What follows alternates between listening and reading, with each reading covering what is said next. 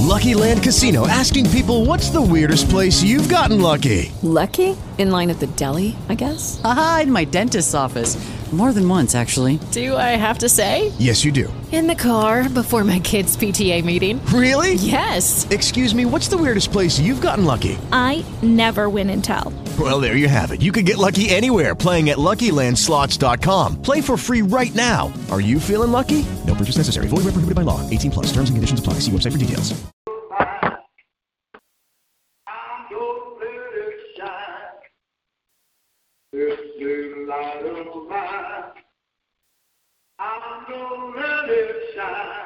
Let it shine, let it shine, let it shine,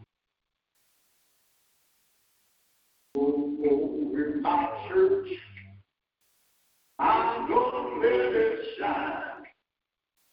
Oh, oh, in my church, I'm gonna let it shine. Oh, oh, in my church, yes, I'm gonna let it shine.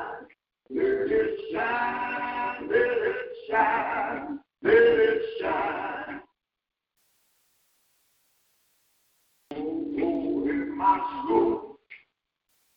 I'm gonna let it shine. In my school, I'm gonna let it shine.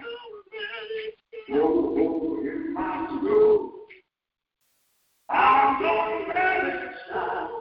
Let it shine,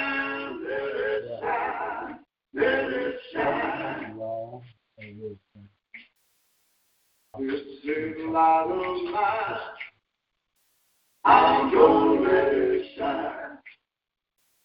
This little light of mine, I'm gonna let it shine. This little light of mine, I'm gonna let it shine. Let it shine,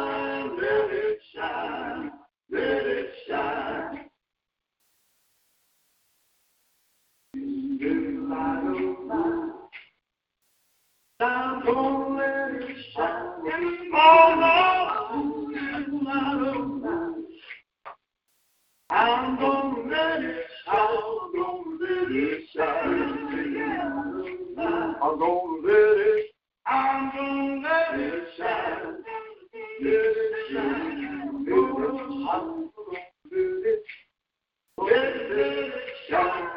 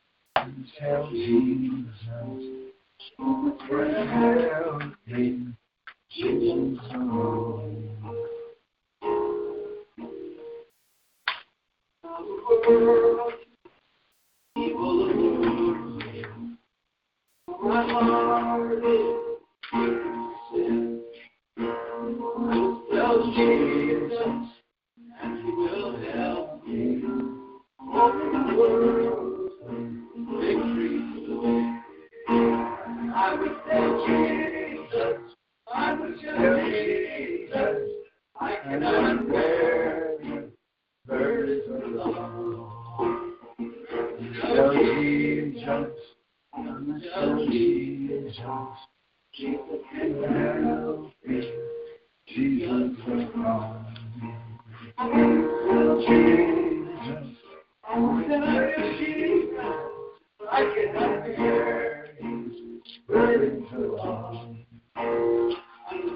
Jesus, Tell Jesus. Jesus can help me. Alone.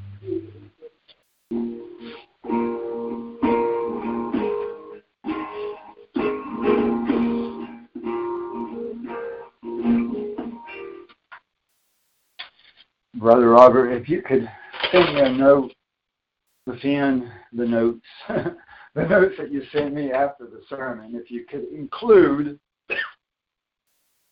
um, that I need to make a sign but on the window that that says church services in session. Church services in session. I need to make a sign put on the window during worship services that says that church services in session. Thank you very much. Now let's go to page number 11. Page 11 in the traditional worship music songbook, page 11. Oh, I want to see him.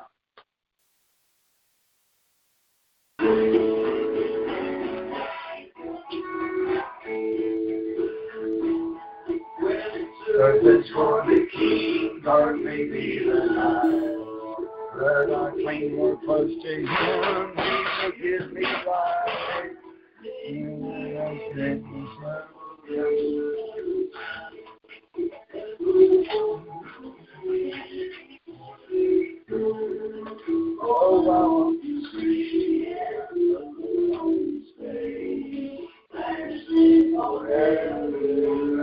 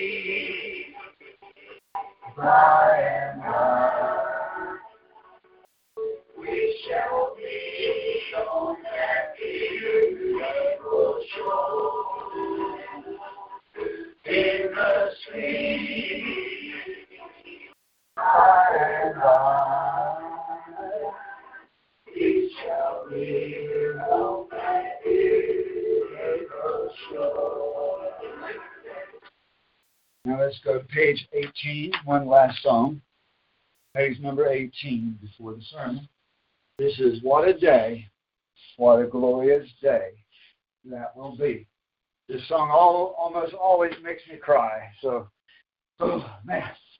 All right, page 18. Come day, no heartache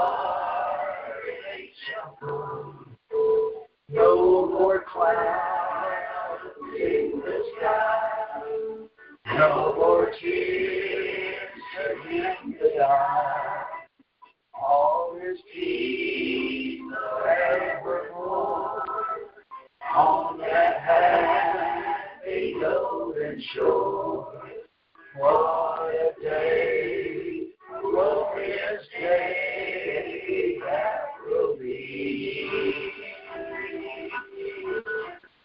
What a day that will be when my Jesus shall see, and I look upon His face, the one who saved me by His grace. When He takes me by the hand and leads land. What a day, glorious day that will be. No sorrow there, no more burdens to bear, no more sickness, no pain, no more party over there, and forever I will be with the one who died for me. What a day, glorious day that will be. A day that will be when my Jesus I and I look upon his face, the one who saved me by his grace. When he takes me by the hand and leads me through. Walk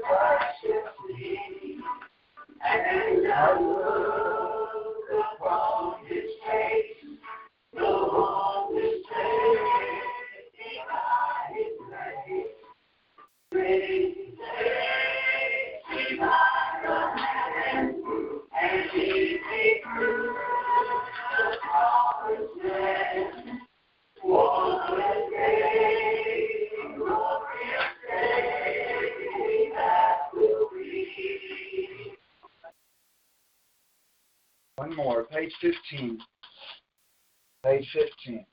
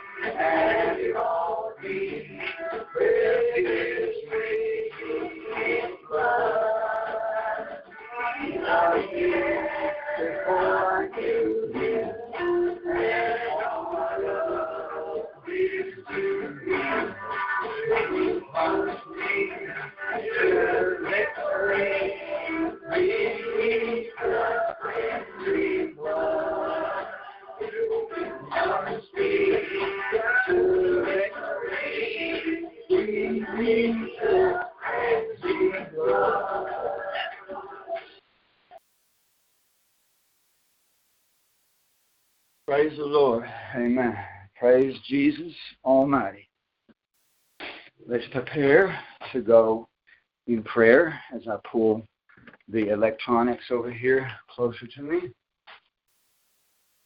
Praise Jesus.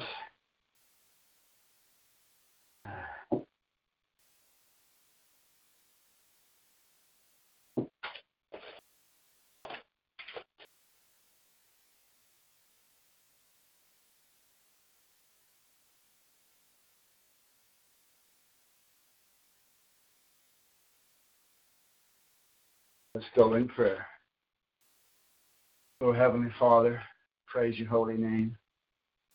Thank you, Heavenly Father, for this day. Thank you for this spiritual food that we are about to consume. Thank you, Father, that you have allotted us more time to repent. Mercy and grace upon us. Thank you, Father, for not giving up on us. Thank you for not forsaking us. Thank you for continuing and continuing and continuing your long suffering and your patience with us, Lord. Giving us another chance. Praise your holy name. Father, we ask, Lord, that you have your way in this service today. Pray, Lord, that you speak through me and help me to speak forth only your word and not mine. Please deliver us all from all deception. Show us the light. Show us the truth. Deliver us from evil. Preserve us and keep us, Lord, as your people, so that not only that we may be saved, but rather also that we may continue to witness to others and share your word, your light, your truth, your spirit to the world, so that all would have an opportunity to hear your word and repent and be saved themselves. But we know that you're not willing for any man to perish, but for all to come to everlasting life. If they would just surrender to you and accept goodness, righteousness, and truth and justice, and repent of their evil ways. Take of the tree of life and completely, completely abstain from the false knowledge and false wisdom of this world and choosing for their own selves between good and right, good and wrong. And trust you about your word. Believe in you, truly believe in you, and trust in you for what is right and what is wrong. You are God. You are Lord. You are the Almighty. You are our Savior, our Redeemer. Forevermore and without end. So be. In Jesus' name. Amen. Praise Jesus. Let's start in the book of Esther, chapter 1. And if you have the five volume edition of the Alpha and Omega Bible, that would be in the book of History, volume 2. And for the people that might be joining us for the first time, we are reading from a translation called the Alpha and Omega Bible, which is a restoration of the original scriptures using various manuscripts, including the Dead Sea Scrolls, Codex Sinaiticus, Codex Alexandrinus, Codex Vaticanus, different codexes, manuscripts, and scrolls to restore the original scriptures as much as is possible within us today with the help of the Spirit of God. Esther chapter 1 is where we're going to start.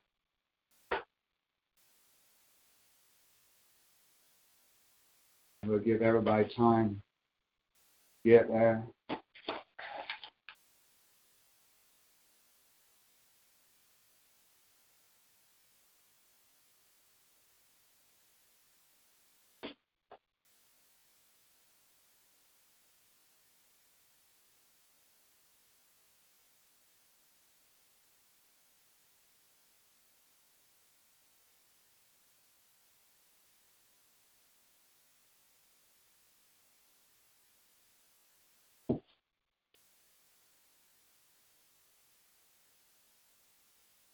And the title of today's message is Moving Forward. Moving Forward. Today is the 17th day of the 12th month in the Almighty's calendar. In His calendar, His calendar is the sun, the moon, the stars, the constellations, planets, all of creation is His calendar, the sundial of time not in the Roman Catholic calendar, but in his calendar, it is the 17th day of the 12th month. Moving forward, we just got done with uh, celebrating Purim on March 20th and the 21st. And Purim is a remembrance, a memorial, and celebration that God gave the victory against the Iranian evil prince. He was going to slaughter in a mass genocide the Jews on Purim, but God turned it around because his people fasted and prayed. Amen. His people fasted and prayed for deliverance. God heard their prayers and turned the situation around. And rather than the genocide of the Jews, it was the evil Iranian prince that was killed instead, and his family entire. including ten sons. But not only is it the memorial of the past, but it's a reminder of God's faithfulness and His power and His ability to deliver and His promise to give us the ultimate victory in the end against not only Satan, but also the Iranian, Syrian prince of our day and time, the son of perdition, the one that most people call the Antichrist. And we know that there are many, many, many different personal interpretations, many personal different beliefs about who the son of perdition or the Antichrist is. But we have no entitlement to our personal opinion or a personal belief about Scripture or prophecy or the identity of the son of perdition. We either choose the truth or we don't choose the truth. It's that simple. We have no entitlement to our personal opinion belief. We either believe and trust God in His Word or the devil, and that's the only two choices. Not a third choice of my opinion or a fourth choice of your opinion. Amen. It all comes down to the truth or lie, one or the other. And the scriptures say very clearly that he is, the son of perdition would be the Assyrian. The Assyrian, the Assyrian, the Assyrian. Scripture says it over and over and over. Isaiah 10, Isaiah 11, Micah. Throughout Scripture, it talks about the king of Assyria and the Assyrian in the context of the Great Tribulation and the context of God when Jesus comes will destroy the Assyrian by the breath of his mouth and by his coming, the brightness of his coming. Paul even quoted those verses in Isaiah concerning the Assyrian when referring to the end time son of perdition. There can be no debate about this. The Bible says it's the Assyrian. You either believe the Bible or you don't believe the Bible. The only debate is who is the Assyrian. People say, well, it might be the president of Turkey or the prince of Saudi Arabia or this person or that person or Obama or Trump or whatever. But none of those people are Assyrian. They are not Assyrian. Trump is not a Assyrian, he's American. Obama is not Assyrian, he's a Kenyan. Come on now. Saudi Arabians, they are not Assyrians, they are Arabians. The Assyrian is the leader, the king of Assyria is the leader of the Assyrians. The greatest, largest majority population of the Assyrians remains today in Syria. Scripture is simple if you keep it simple and believe it, rather than making it complicated. The truth really is simple. The king of Assyria is the king of Syria. Is that simple? It is written the identity of the son of perdition so that we in this day, in this time, this generation would know the identity. It does not have to be a mystery. It does not have to be a puzzle. It does not have to be confusing. The truth really is simple. It was written so that we would know. It was written so that we would understand. Amen. For those that seek, for those that are called, that we would understand.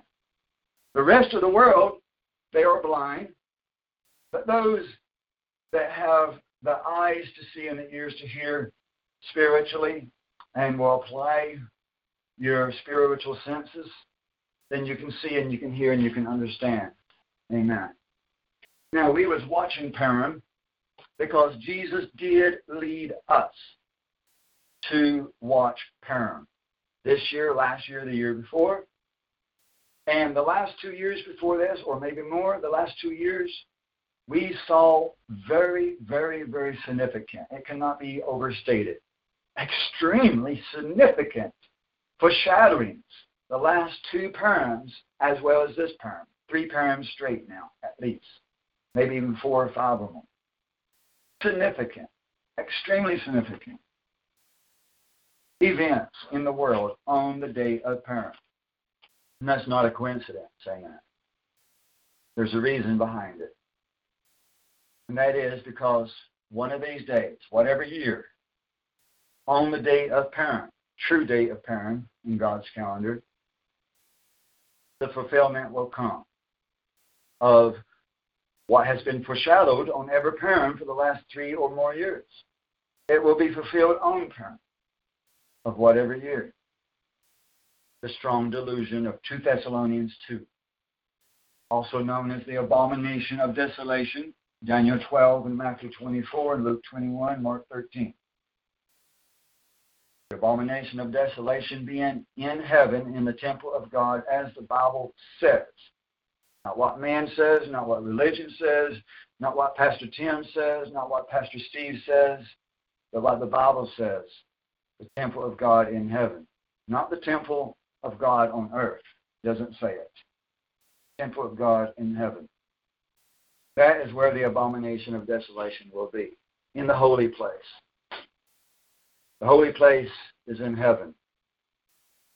Amen. That strong delusion, the fallen angel slash Nephilim or pure angel one of evil, the destroyer. Amen. Cursed be his name. In the temple of God in heaven. That's going to happen. And all these people that have been brainwashed, programmed all of their lives to believe that before the tribulation the sky will split and Jesus will come for his people and rapture his people out of here and his people will not suffer. His people will not suffer tribulation. His people will not suffer martyrdom. His people will not make have to make a decision about taking taking the mark of the beast or not. That's a fairy tale. Bible doesn't teach that. I've read the Bible. More than once I have read every word of the Bible. And I have looked for it and I've studied it and I've prayed about it and I have examined myself over and over and over and over about it. And I choose to believe the Bible. And the Bible says that he will come after the tribulation. It says those words, after the tribulation of those days. It never, ever, ever, ever says before the tribulation. So to insert those words or to assume those words of before the tribulation or to teach those words before the tribulation when the Bible never says it is adding to the Word of God. There is a curse upon the people who add to the Word of God. 2 Thessalonians 2, God says to us that He will bring a strong, not a weak delusion, but a strong delusion upon the people that believe a lie, who love not the truth. And that lie is the fairy tale of a pre tribulation rapture. Very clear in that context. Read it for yourself. I don't want you to believe me. I want you to read the scriptures and believe it. Read 2 Thessalonians 2. Read it over and over and over and over until your eyes are wide awake and until you believe what it says. It says concerning the coming of the Lord and our gathering together unto him that that day will not come. The coming of Jesus and our gathering unto him will not come. That's what the word of God says. Until falling away comes first, and that that son of perdition, the man of lawlessness, the son of perdition, that he will be revealed first. He will be revealed first. And that word revealed actually should be translated as manifested. Revealed and manifested, known and seen. Sitting in the temple of God, showing himself as God People say that's on the Temple Mount. It doesn't say on the Temple Mount. Stop adding to the Word of God. Amen? It does not say on the Temple Mount. But it says in the temple of God. Where is the temple of God? Look in the book of Revelation for that phrase. The temple of God. Two times in the book of Revelation it says the temple of God is in heaven. Twice. If I don't believe it once, maybe I might believe it the second time. Amen You have a man standing on the Temple Mount claiming to be God. He might get 100, 200, maybe a 1,000 people follow him as God. A man standing on the Temple Mount claiming to be God. You might get a few Jews or a few Muslims, a few people to follow him, but not the whole world. And Revelation 13 says that the whole world will worship him. The whole world. The whole world ain't not going to worship some man on the Temple Mount. Come on now, be real. Use common sense. Not only believe Bible, but use common sense. Be real. The only way the whole world would follow a man as God, including the Buddhists, including the Hindus, the Catholics, the Muslims, the Mormons, the Jehovah Witnesses, the Pentecostal, the Baptists, the atheists, the unbelievers, the only way the whole world of every religion would, would worship the one and the same man claiming to be God. Is only if a very strong, strong delusion appears in the sky.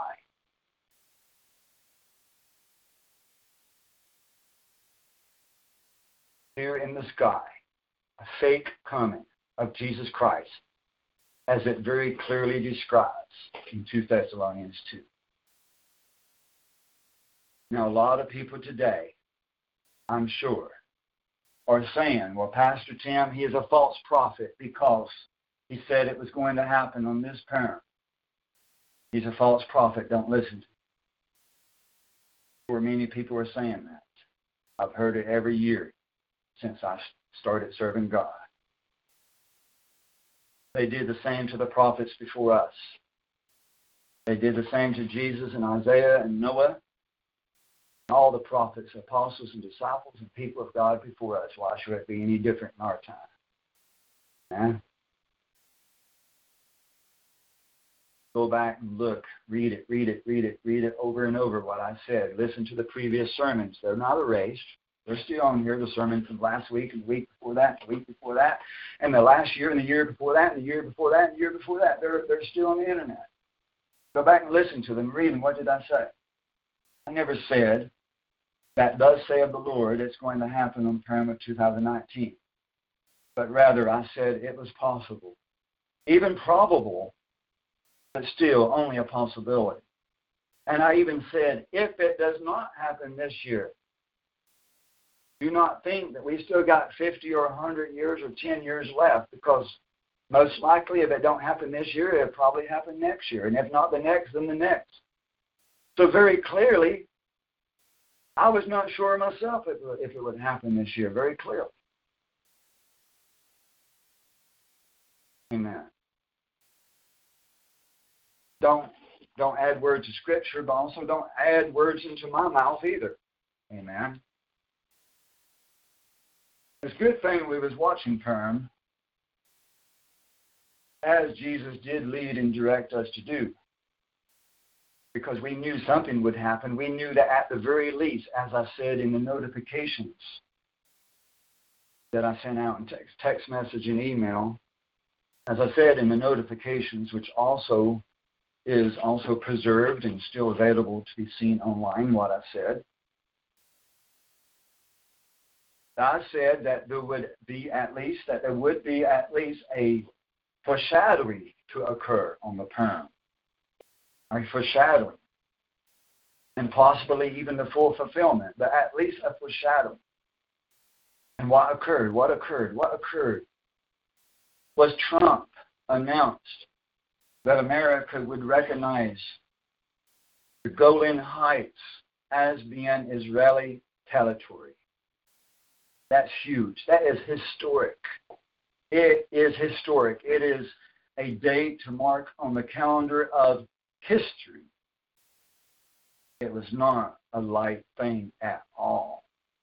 Many people think, well, that's ain't nothing to that. Come on now. But everybody in the know, everybody that really understands politics and world dynamic, dynamics and people in the news and the prime minister of Israel and everybody, they know it was not just a light thing. This was historic.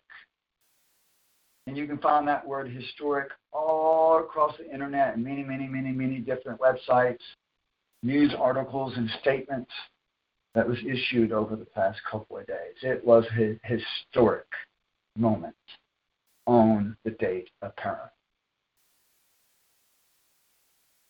No coincidence that it happened on the very day that Jesus led us to watch.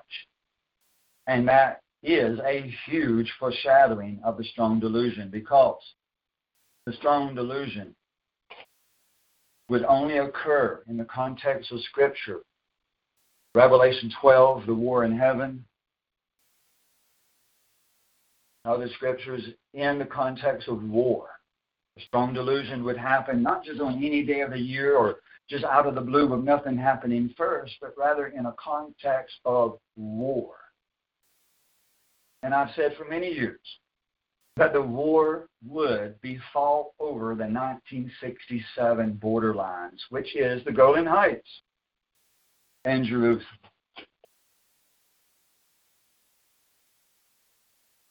Good thing was watching, but it's also a good thing that the that the greatest fulfillment of it did not occur. I'm not depressed at all. I am not depressed because we have another year. Instead of pouting and crying and what did I do wrong or why didn't it happen? Why didn't it happen? But being positive Philippians 4, putting our minds on the things that are praiseworthy. And it is very, very, very praiseworthy that we have another year or more to prepare for the final fulfillment of the Purim prophecy.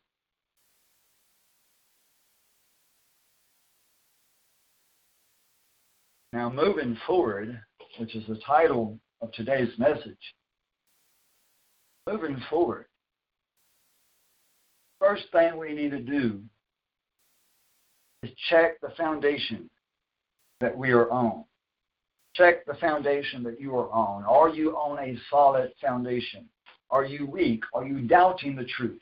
Are you doubting the fulfillment of Purim and the prophetic timeline that includes not only Purim, but Passover, the days of unleavened bread, Day of Atonement, Feast of Trumpets, so forth.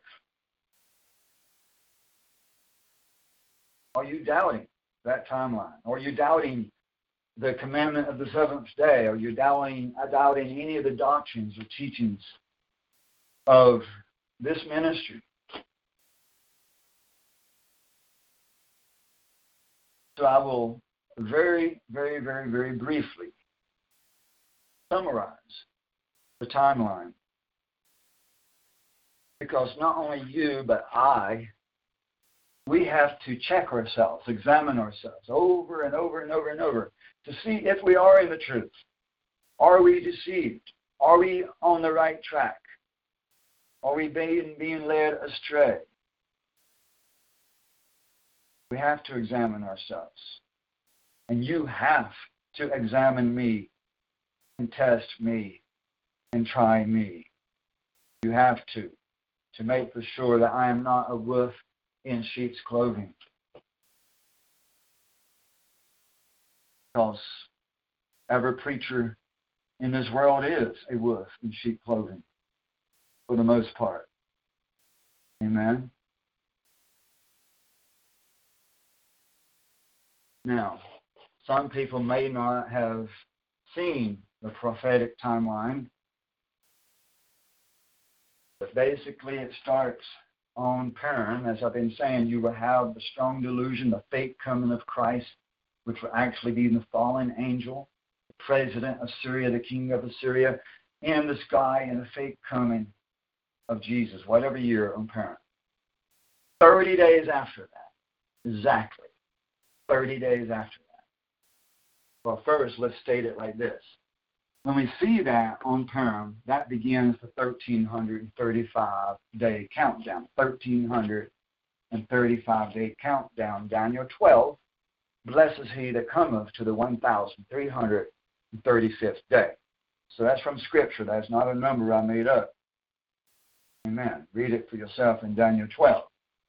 And that abomination of desolation in heaven on Purim will begin that 1335 day countdown. Now, once that countdown begins, exactly 30 days later, you come to either Passover or the next day, the first day of unleavened bread.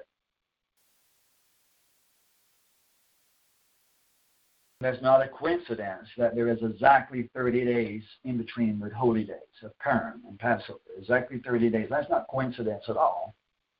Because that 1335 days is divided down into three sections. A first 30 days of fleeing into the wilderness, Revelation 12. 30 days of fleeing into the wilderness, into the mountains. The end of the 30 days, on the first day of unleavened bread, is the invasion of Israel. Ezekiel 38, Revelation 11, other places throughout Scripture. The invasion of Israel. And that will include the invasion of Australia, New Zealand, and the United States of America. People all over the United States have contacted me over the years through email, letter, phone call, miscellaneous ways of contact. Tell me of their dreams and their visions of the invasion of America by Russia and China. Some people see the Russians, some people see the Chinese, according to where they live and what's going to happen in their region of America. But almost every one of the dreams are almost identical. When people contact me with these dreams and visions from all across America of the invasion of America, all I got to do is read the first line, and I already know the rest of the story because I've read it over and over and over and over. The dreams are identical. So you can't say that it's coincidence or it's their imagination or they watched a bad movie the night before the dream. Amen. Some of it's not even dreams, but open visions, which is entirely different from a dream. It's going to happen, not only because people have dreamed it and seen it in vision, but because the Word of God says it. Ezekiel 38. And it's very important to understand that Ezekiel 38 says that the invasion of Israel, which is America and the land of Judah as well, and all the British Commonwealth is Israel. But it says in Ezekiel 38 that the invasion of Israel would occur in a time when the wall is not built. Why does it say that? It wasn't written in vain. Amen. There's a reason why it was written down in Scripture for our day and for our time that the wall would not be there.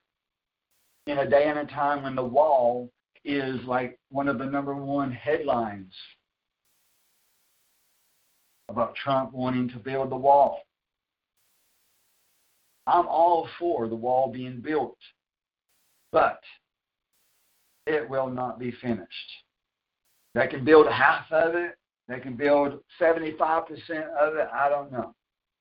But it will not be finished because the scripture says so. That the invasion would happen to the land without a walls. Amen. So you can have your own opinion and uh, your political beliefs and this and this and this, and but rather than your own opinion, I choose to believe the scriptures not develop my own personal opinion about whether it will be built or not. Yeah. So when we come to the invasion, 30 days after term that and then that will begin the second segment of the three segments of the 1335 days. 30 days being the first segment. The middle segment, the second segment of time, beginning at the invasion, will begin the time period of 1260 days. 1260 days, that's three and a half years. A time and a times and half a time. Throughout Scripture, it talks about that time period. And it is that time period that we call the Great Tribulation. Now, during that time of three and a half years, you eventually will come to one of those particular three and a half years. You're going to have the opening of the sixth seal. The opening of the sixth seal will occur on the day of Pentecost of whatever year in that timeline. On the day of Pentecost. Why? Why do I say that? As already written in the article, it is already written in the article on the ministry website. So I won't read through that right now. And we'll get into some scriptures here in a minute. But let's take it one step at a time. For the people that have not yet read the article about the timeline and all the details of everything I'm saying and more, it's very easy, easy to find. I do encourage you to check it out and to examine the evidence yourself.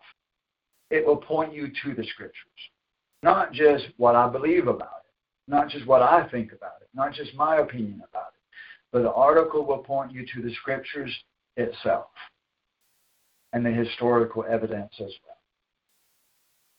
You can find that on the ministry website at I Saw the Light Ministries.com. I saw the light ministries.com. And on the bottom of every page of the website, there is a search box. On every page. On the bottom of the page is a search box, and you can type in there dates, just the word dates, and you can find the article that way, or type in the five holy days connected with the end time timeline. Find it that way or type in the word Sabbath or Hail or Halloween or Christmas or Easter or Trinity or invasion or anything you want to type in and find the article that you're looking for. Find that timeline and read it in the Bible for yourself as it directs you to the scriptures. So the sixth seal will be open on Pentecost. Briefly, uh, reason for that is because in the book of Acts, chapter 2, there was a lot of people saved on the day of Pentecost. And Peter mistook it.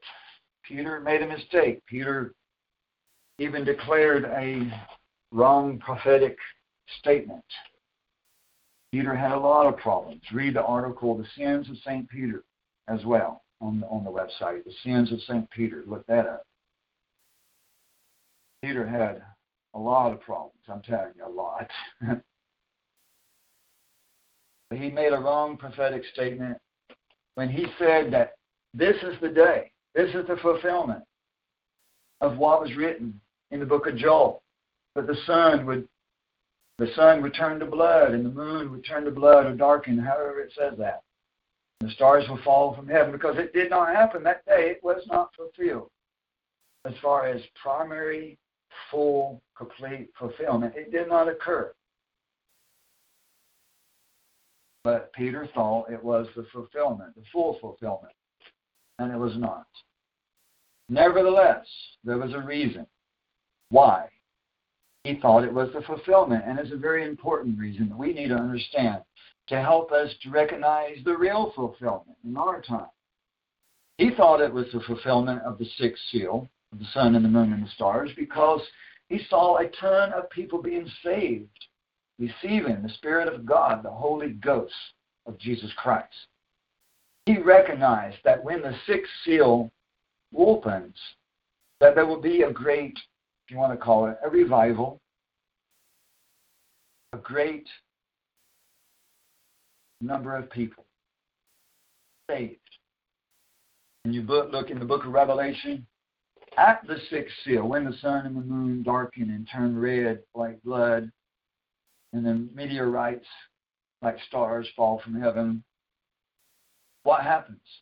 The sealing of the 144,000 And not only the sealing of the 144,000, but after that, a great multitude of people who get saved during the tribulation, who are washed in the blood of Christ, of every nation, of every tongue, of every language throughout the world, in Nigeria, Uganda, South America, Peru, praise the Lord.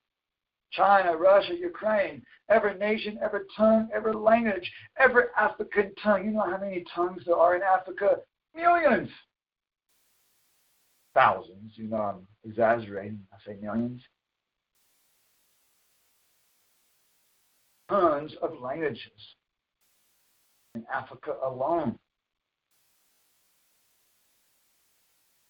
In every language on this planet there will be people getting saved in the great tribulation. It's not only great because of the tragedy and the death and the destruction, but great because of the miracles and the salvation. The increase kingdom of God known as the church. It will be a great tribulation. Amen. Yes, it will be death and famine and pestilence. But Philippians 4, set your mind on the positive and the things that are praiseworthy, even in the midnight hour, even when you find yourself on the chopping block. Be beheaded. Do not be crying and whimpering in fear, but be praising the Lord.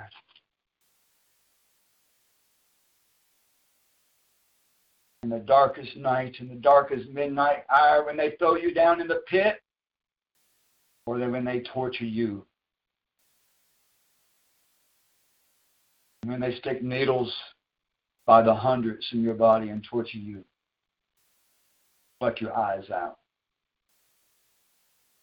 These are very real things that are going to happen to a ton of people in the great tribulation, the time that not only is wonderful, but also be a time of great trial and testing to see who will sell their soul for a bowl of soup, as Esau did. I'm hungry. I'll sell my soul. I'll sell my birthright for a bowl of soup.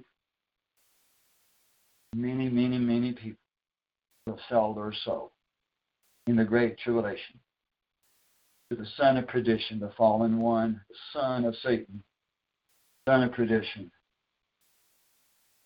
son of destruction, for a bowl of soup, time of famine.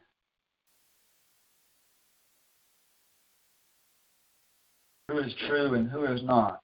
People will be separated. They're already being separated. Amen. Then we eventually come to the seventh seal, which will be opened on the Feast of Trumpets. Seventh seal is the blowing of the trumpets in the book of Revelation. Seventh seal is the blowing of the trumpets. The first trumpet out of seven trumpets begins to blow. That is the final one year. Isaiah 34, verse 8. Isaiah 34, verse 8 talks about the year of repay, the year of wrath, the year of vintage. And there is exactly one year between the Feast of Trumpets and the Day of Atonement in the Roman calendar. In the Roman calendar, there's exactly one year, the year of repay, between trumpets of one year and the Day of Atonement of the next feast of trumpets represent the blowing of the seven trumpets. That's easy. Even even a two-year-old could understand that. Feast of trumpets represents the blowing of the seven trumpets. So of course it will be open that day. And then finally we come to the Day of Atonement. The Day of Atonement is when the saints who have become true saints.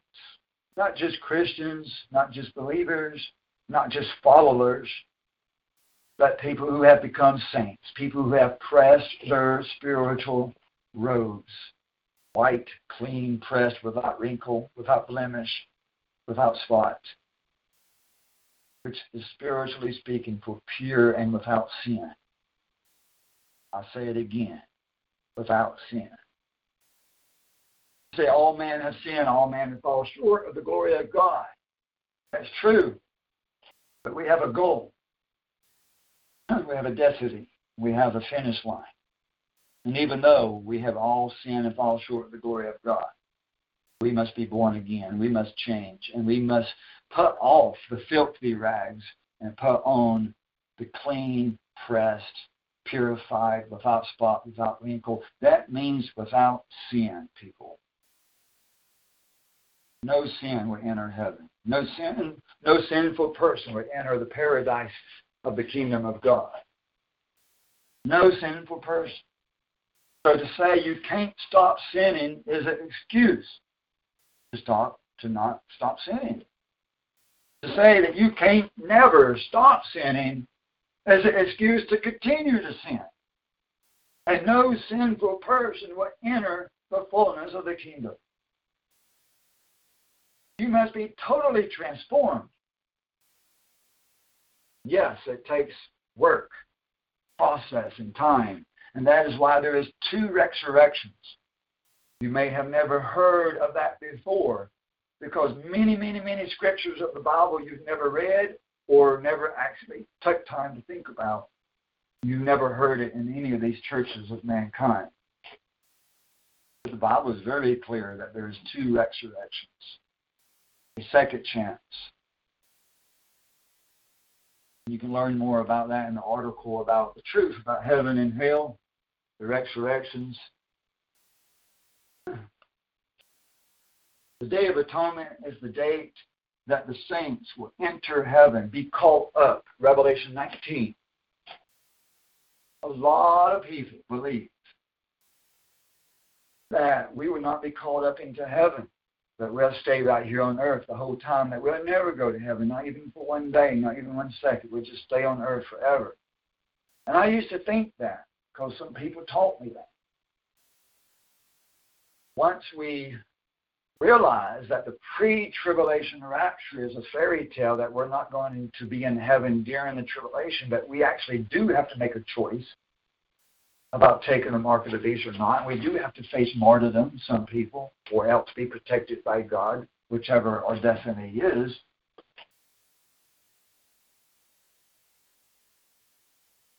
But once we realize the pre-trib rapture is wrong, we automatically, many people assume, well, we're not ever going to heaven then. We're not going to heaven during the tribulation. We're just going to wait for Jesus to come back on earth, and we'll be right here on earth when he comes. But to think that way, you have to completely ignore Revelation 19. Completely. Revelation 19 is very clear that the saints are in heaven for the marriage supper of the Lamb of God. Very clear. Read it. And read that chapter over and over and over until you believe it and understand it. The saints are there in heaven for the marriage supper of the Lamb of God. You can't have that unless we're called up there. Now, it's only for a short period of time 41 and a half days. But we'll be up there for that marriage supper. And then we will come down riding white horses. Revelation 19, same chapter. We're going to be on those white horses, riding down out of heaven, following Jesus as an army coming back down upon the earth. And then we'll be on the earth forever. We won't stay in heaven forever. Heaven is not our home.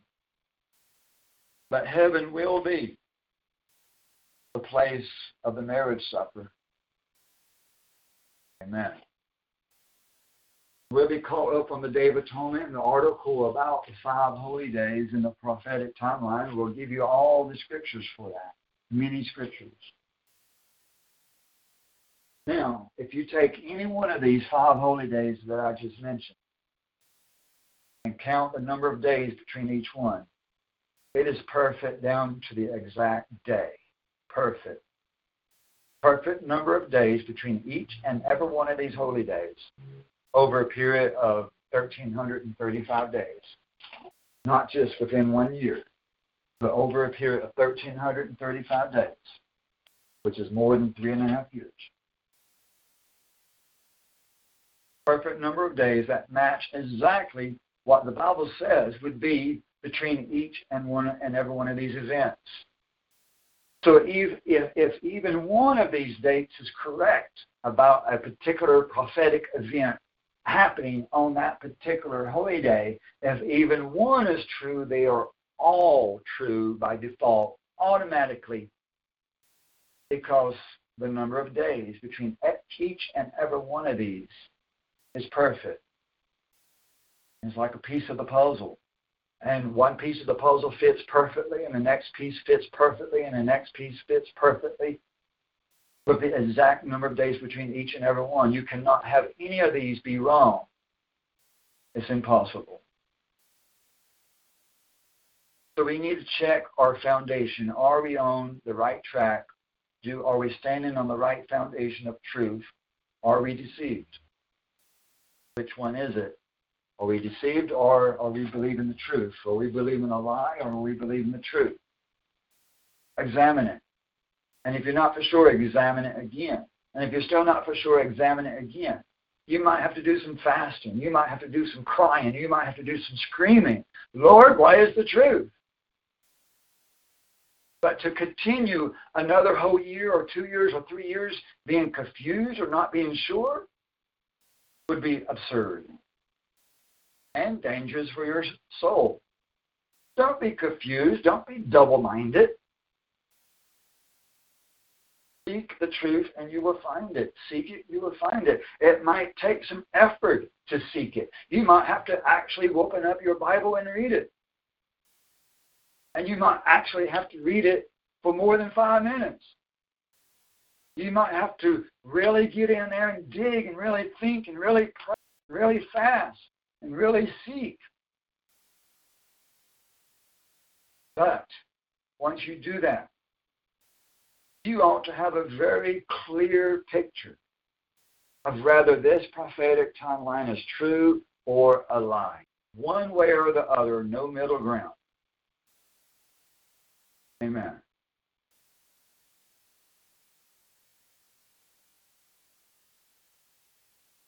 Now, the next Purim that we will be watching is March the 8th and March 9th of next year, 2020. March 8th, March 9th, 2020. And the same is true, that it is possible, and I will even say probable, but that's still only a probable is not thus saith the Lord, it will happen. Probable, probable means this.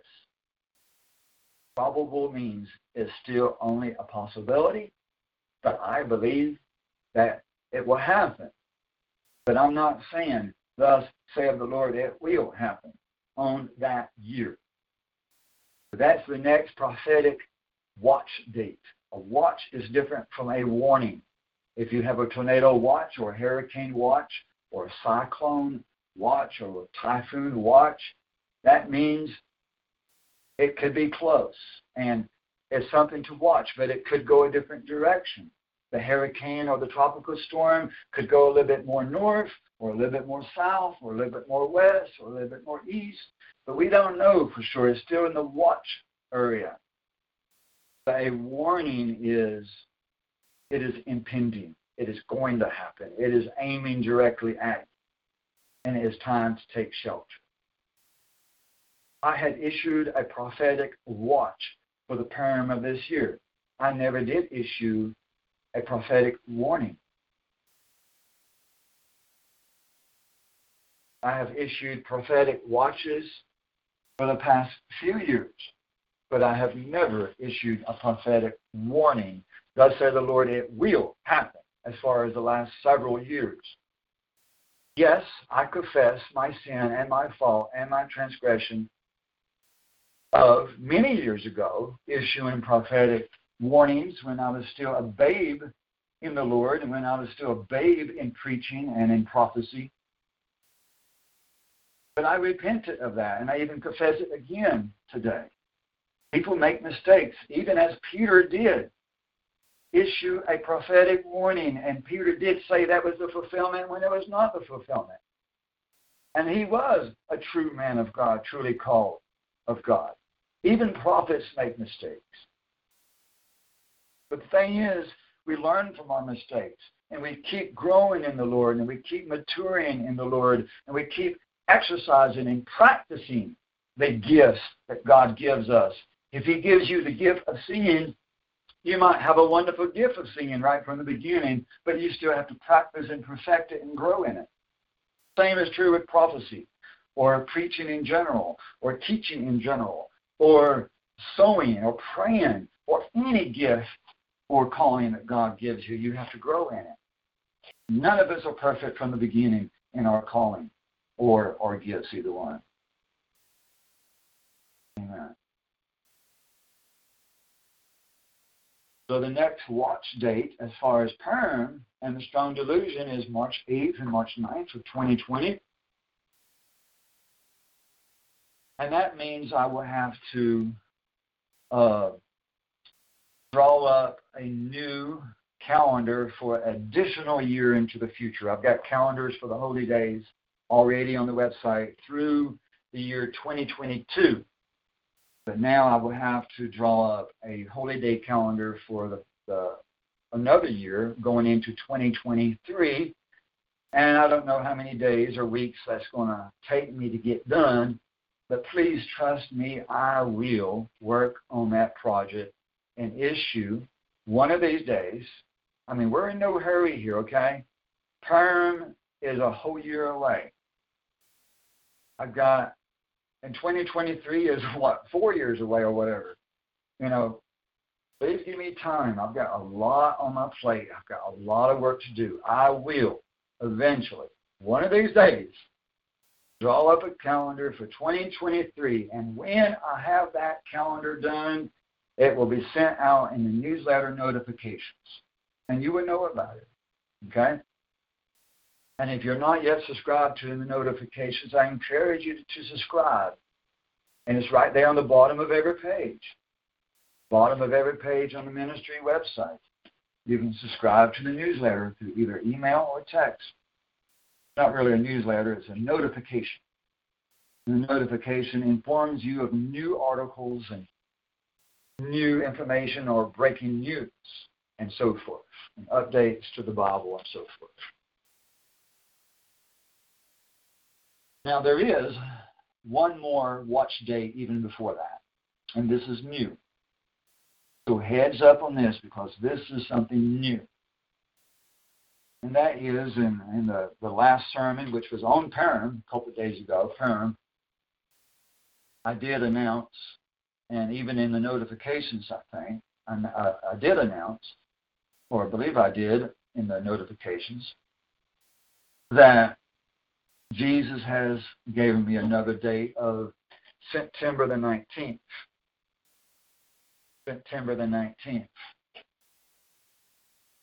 I believe that was I believe that is referring to September 19th of this year. And I don't know what the reasoning behind that. And I'm not even going to start guessing. I'm not even going to start listing possibilities.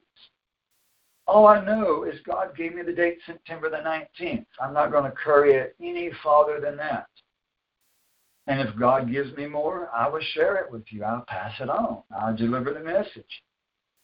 I'm nothing more than a mailman. God sends the message through the mailman, I deliver it to you. And that's the only thing he says, so I can add to it. He's writing the letter. He said September 19th. I'll tell you September 19th. Mm-hmm. Please, please do not ask me. Please do not ask me what might happen. I don't know. If God tells me, I'll tell you. I have no right to add any more information to the letter that he's writing. I don't even know it's even this year for sure. September 19th. That's what he said. So we will watch that even this year, September 19th, for whatever happens. Now, concerning having another year of until Purim, maybe two, three years, however many years until the fulfillment of Purim.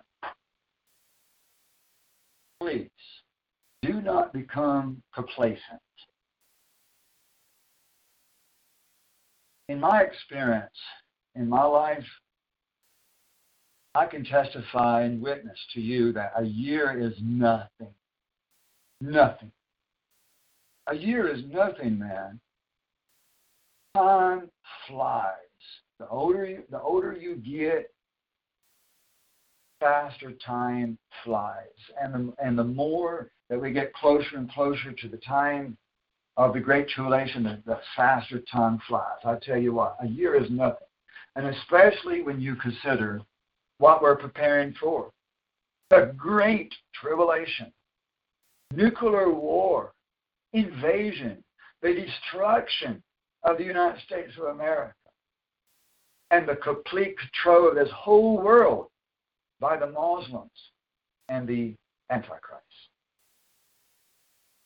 The loss of everything that we know about how to live, being able to just go to the store, the internet, the telephones, the text messaging, the end of all of this for a complete transformation of society and of this entire world. Such a drastic change, a year is nothing. We could use another hundred years to get ready for something so huge. Amen. Do not treat this year as as if it was a hundred years or 10 years, or even five years, or even two years. A year is nothing. Do not become complacent, but rather, we need to get a zeal, a passion for what we need to do. And we need to do a lot. I'm telling you, a lot. oh man, we need to do a lot.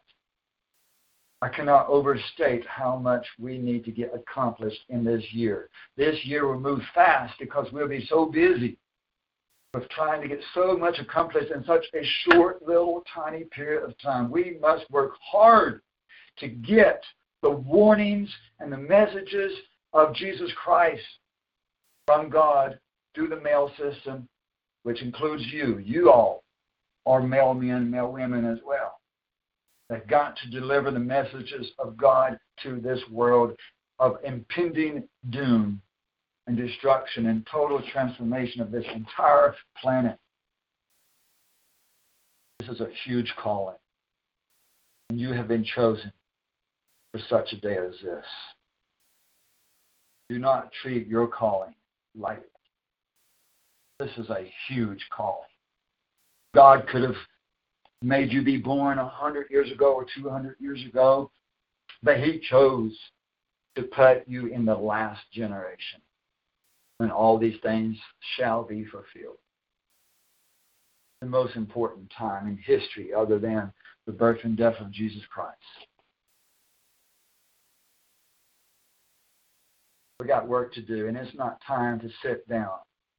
It is not time to become complacent and treat this year as if we got plenty of time. We do not have plenty of time. Considering everything we need to get done. Now, well, let's turn to the book of Hebrews, chapter 12. Hebrews 12.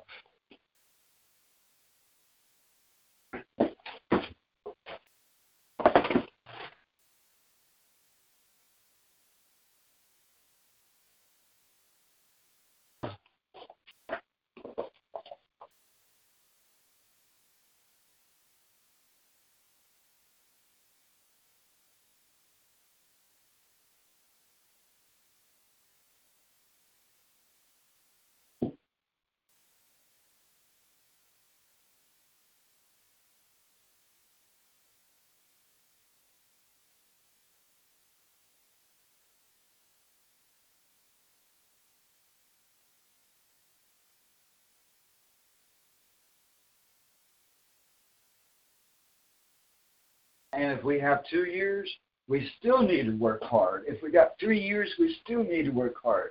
Because three years also is nothing. Three years is nothing. To prepare for the greatest, most horrible, most dramatic time in all of human history. Think about it now. Matthew 24 says that in that time, that will be the worst time, the greatest tribulation that has ever, ever come upon the earth. Ever. Think about World War II. Think about the Holocaust, World War II, and World War One, and the Vietnam. Think about Vietnam, man. Vietnam, and the Korea War. How horrible that was. How many people died in World War One, Two, Vietnam, and Korea? None of those wars or anything to be prepared with World War III. You can combine every one of those wars I just mentioned, every one of them, add up the death total for every one of those, and the tragedies and the sufferings, and it will not compare. It'll be a drop in the bucket to how bad the Great Tribulation will be. Especially now in this time of generation when Western society, Australians and South Koreans and Americans, Canadians, they don't know how to survive. They wouldn't know the first step of survival. All they know is you go to the supermarket, you go to the grocery store to get your meat, your eggs, your food, your milk. But once that grocery store closes, in a matter of only days, in a matter of only three days, people are panicking. They're eating out of a dumpster in a matter of uh, three days. They're going to be eating one another in a matter of weeks or months. And that's in the Bible that people will eat their own children and their own parents. It's in the Bible. You don't have to believe me, but I hope you believe the Bible.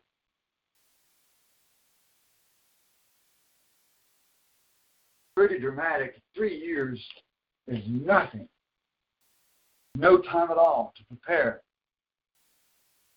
for such dramatic time that will come upon this world.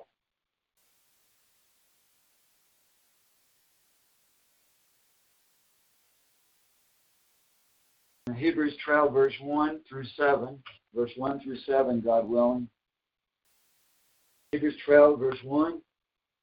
Therefore, because of everything I've said, because of everything that we have said today, everything that has been said, therefore, since we have such a great cloud of witnesses surrounding us, talking about Elijah, Moses, Noah, all the people of the Bible that are witnesses to God's faithfulness and their faithfulness and their faithfulness to God, that they stuck with God in difficult times.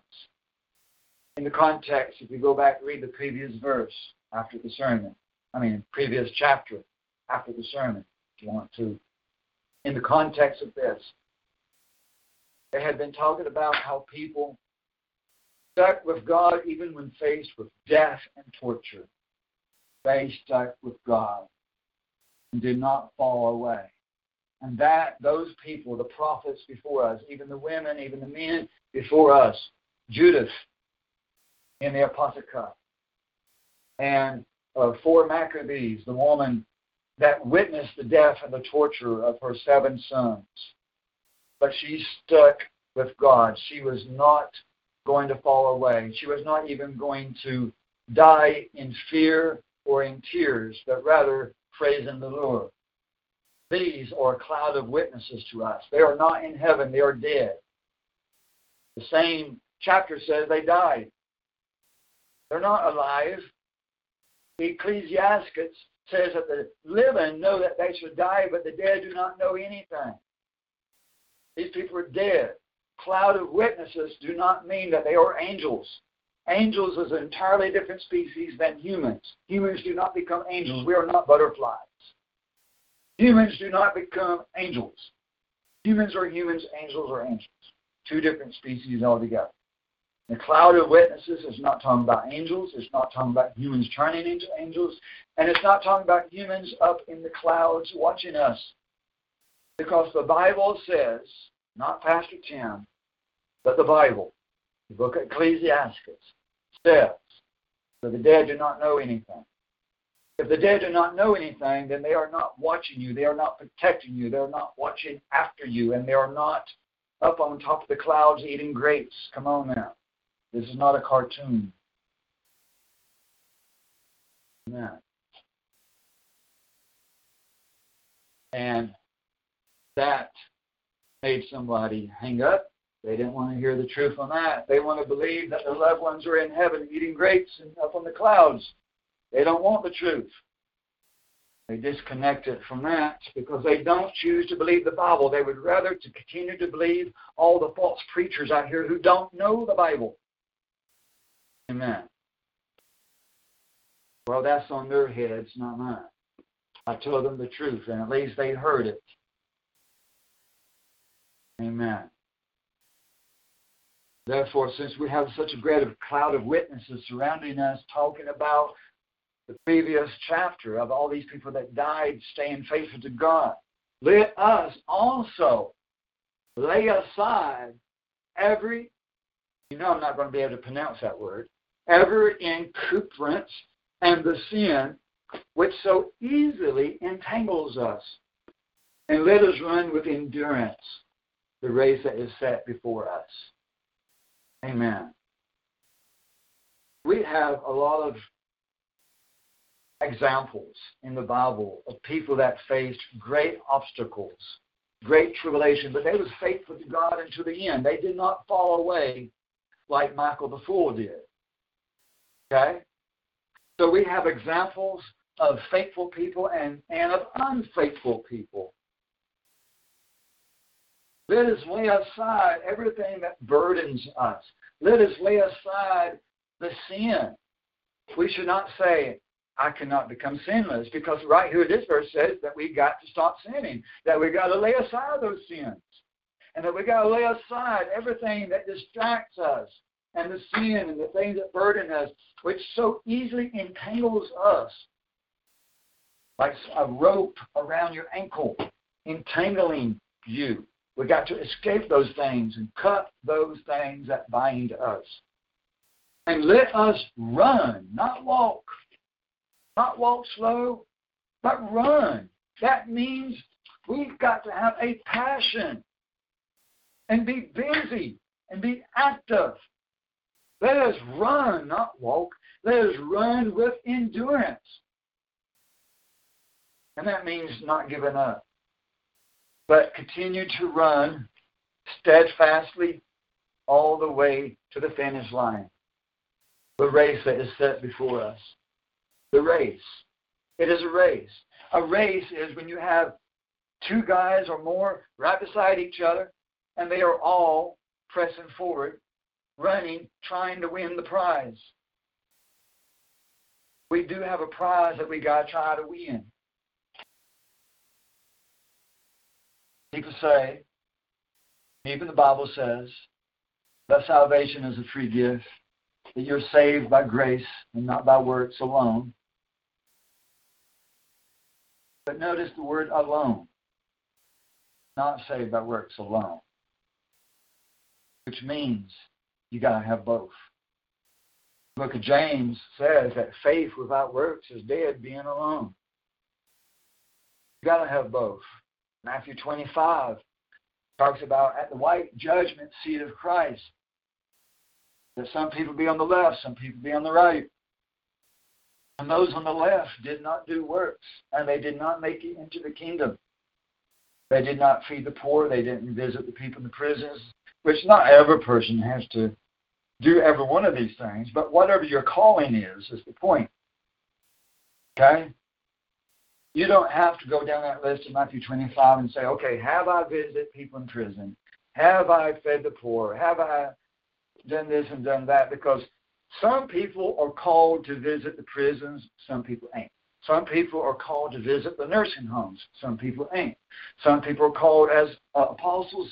Some people ain't.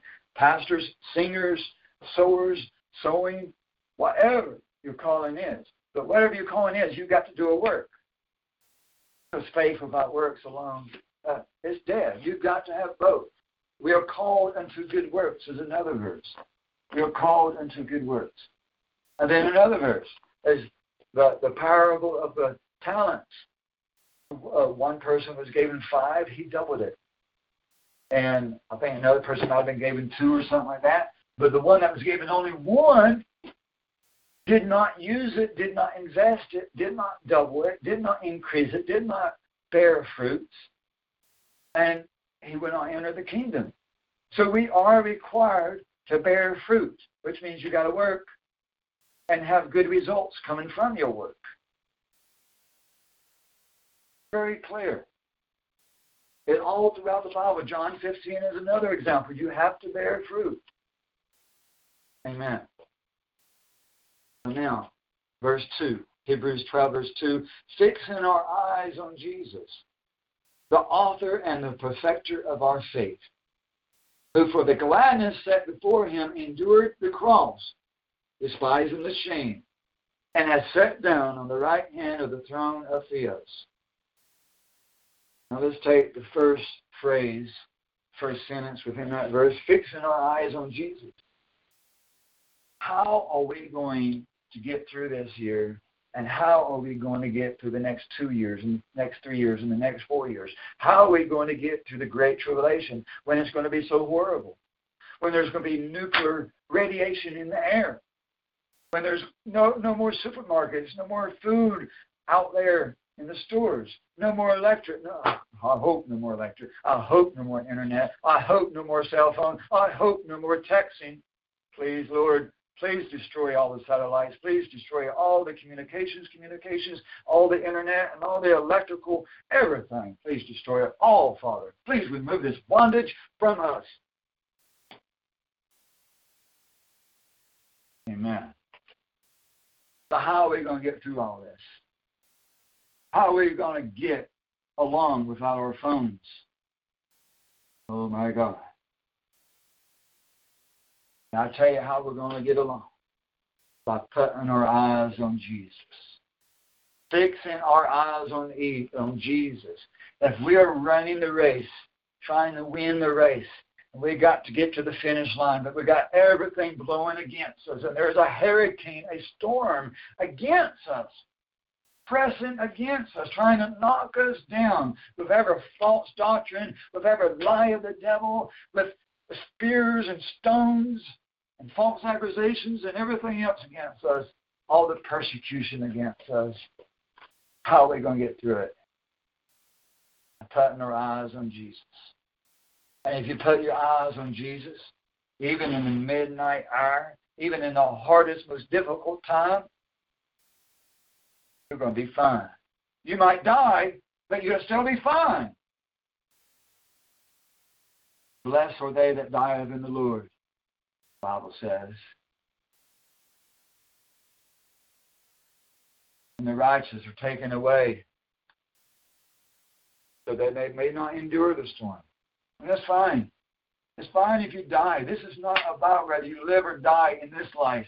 This life is nothing. But it's all about are you going to live forever in the kingdom of God or are you going to be dead forever? One or the other. That's what it's really about. Not about this life. Amen. We got to fix our eyes on Jesus, the author, the one that called us, the one that created us, the one that began this work in us, the one that called you to the truth. Put your eyes on him. Love him because he did choose you first while you were still a sinner, while you were still a pagan. God called you, the author and the perfecter, the one that will perfect us. We will become perfect. We will become saints. People say, I'm not a saint. Well, you got to become one. The perfecter of our faith, of faith, who, for the gladness set before him, endured the cross, despising the shame.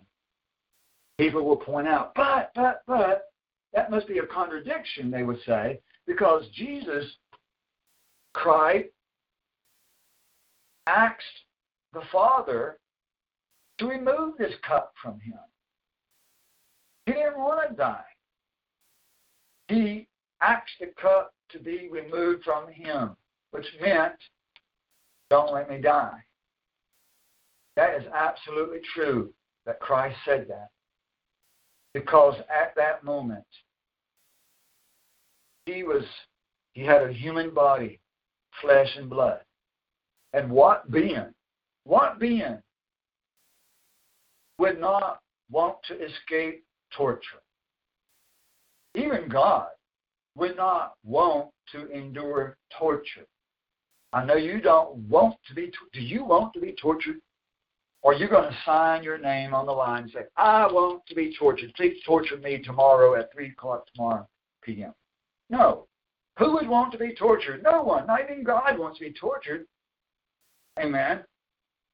It was just simply that he didn't want to be tortured. He had human flesh. He could bleed. Amen. And nobody, no spirit, no being would want to be tortured. But he came to die. And he still continued with the plan. He continued with the plan. Even after he did say those words, he could have stopped at any time. The Bible itself says that he could have called tens of thousands of angels to get him off that cross at any time during the torture, during the beating, during the mocking, during the laughing, and during the nailing on the cross, or even after the nailing upon the cross. At any time, he could have came down off that cross. He didn't even have to call ten thousands of angels, even though he could have. But he wouldn't even have to call a legion of angels. He could have himself come off that cross at any time because he is God, he is Theos, and he is the Father. But he chose, and this verse says not only chose, but with gladness. With gladness, set before him, endured the cross. With gladness, he did die for our sins. For he so loved the world that he gave his only begotten Son, so that no man may perish. Amen. We were saved by his death, and he knew that he had to do it, and he stuck with the plan, even though he didn't really want to be tortured. And who could blame him? This is not a contradiction of Scripture. You just have to understand that even God wouldn't want to be tortured. But he stuck with the plan. Amen. Now, is Jesus Theos or not? It says that he sat on the right hand side of Theos. How is that possible? How can Theos sit beside Theos? How can Theos pray to Theos? How can Theos talk to Theos? Well, let's see here. I have a left hand and I have a right hand. I have a left foot, I have a right foot. Science books and uh, the science teacher and the health teacher in school, I remember very clearly that they said that your feet, your hands, and your body talks to your brain. And your brain talks to your feet, your hands. They communicate. There are brain signals and signals, and they talk to one another and they communicate. But even though I got 10 toes and 10 fingers, two feet, two hands, I'm not a million people. I'm still one person. We got to stop thinking as God We've got to stop thinking of God as a six foot man. He's not a six foot man. He is the Spirit of God. He is the Holy Spirit, which exists throughout the universe, not just on the throne, not just in heaven, but also on Jupiter, on Mars, on Pluto, and in every, every solar, solar system and in every galaxy in China and Russia in every nation, in every planet, in every solar system, in every galaxy, he exists, and you cannot hide from him. Even in the grave, he's there. If you split a rock in two, he is there. He is everywhere. That how, that's how he hears millions and billions of people praying all at the same time. We're talking and singing all at the same time. He sees everything, even hears your thoughts even before you know your thoughts. He knows the number of hairs on your head.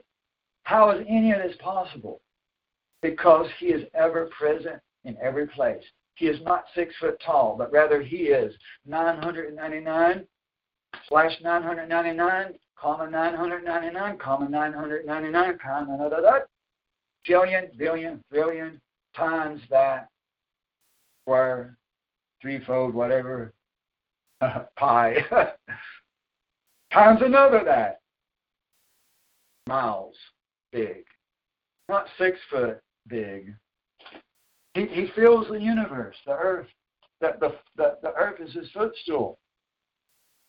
And because he is that big and he is spirit and not flesh anymore, he is spirit. When he put part of himself into Mary, he only put part of himself in Mary, a very small part of himself. Not all of himself, only part of himself. And that part of himself, he did not put another person inside Mary. He did not put a second person or a third person inside Mary, but part of himself went into Mary and came out from Mary in the flesh and blood. And that part that was in the flesh and blood, being flesh and blood with a human brain and human blood, had to submit himself to the Spirit of God, the greater Spirit of God that still existed throughout the universe while he walked in the flesh on earth. It is part of his body. Jesus is part of God. But the book of Colossians, as well as John chapter 1, says that he, Jesus, created everything that was created. And there was nothing that was created that was not created by him. That makes him the Father. And Jesus himself in the book of Revelation, at the beginning and the ending of Revelation, he calls himself the Alpha and the Omega. That's very, very, very, very clear. And people say, well, that wasn't Jesus. Yes, it was. Read it again and again and again and again and again until you understand it. Yes, it was Jesus that said, I am the Alpha and the Omega. The people said, Show us the Father. He said, I've been here. How easy, how difficult, how confusing. No, not confusing at all, not difficult at all. A two year old child could understand this if you just believe it. They said, Show us the Father. He said, I've been here with you. He said he was the Father. Hello? This is not hard. So when it says he sat on the right hand side of the Father or a theos, it just means that the part that came through Mary in the flesh and blood of man the Son of Mankind. That he rose from the dead and he went back into heaven. It says he went back to heaven, which shows that he had already been in heaven. He went back to heaven. But this is with a combination of God man sitting on the right hand side of the part that never became flesh but always remained in the Spirit. God did divide himself. It's like I can cut a finger off from me. I wouldn't want to do that. But I could cut a finger off from myself, and my finger would still be part of me, even though it's not attached. And God did slaughter himself cut himself with a sword. And he did bleed. He did sacrifice himself. He did divide part of his self into another section, which had to submit to the greater measure of the Spirit. But the last verses of 1 Corinthians 15 says that once everything is defeated and accomplished and finished, even death itself, once that is defeated, that God shall become whole again. That's what it says. If you get the right translation, read it in the Alpha and Omega Bible translation. Alpha and Omega Bible translation. 1 Corinthians 15, the last few verses says that God shall become whole again, which means he actually is not whole right now. He divided, he cut off a finger, he cut off part of himself and bled for us. But he shall become whole again. Once we enter paradise, which means the new heavens, new earth, fullness of the kingdom, we're not going to see two. We're only going to see one. And we will call him Jesus because he is G with us, God with us. We'll only see one God, only have one God. He won't be two parts anymore. He shall be whole again. Who do you pray to? Even though he has two parts, he's still one person. He's still one spirit. He's still one theos. He's still one God. But that part of theos is sitting next to the other part of theos. And yes, they do talk to one another, even as my right finger and my left finger both talk to my brain, and my brain talks back. Yes, I do talk back to myself all the time. I'm crazy. I'm insane. Yes, I am. Crazy for the Lord. Amen. Oh, praise the Lord. Verse 3 For consider him who has endured such hostility, hostility by sinners against himself, so that you will not grow weary and lose heart. In this next year, today, this weekend, tomorrow, just because the fulfillment did not come to the fullness on Purim, should not cause you or any of us to fall away from the truth. And if you don't know what the truth is, find it.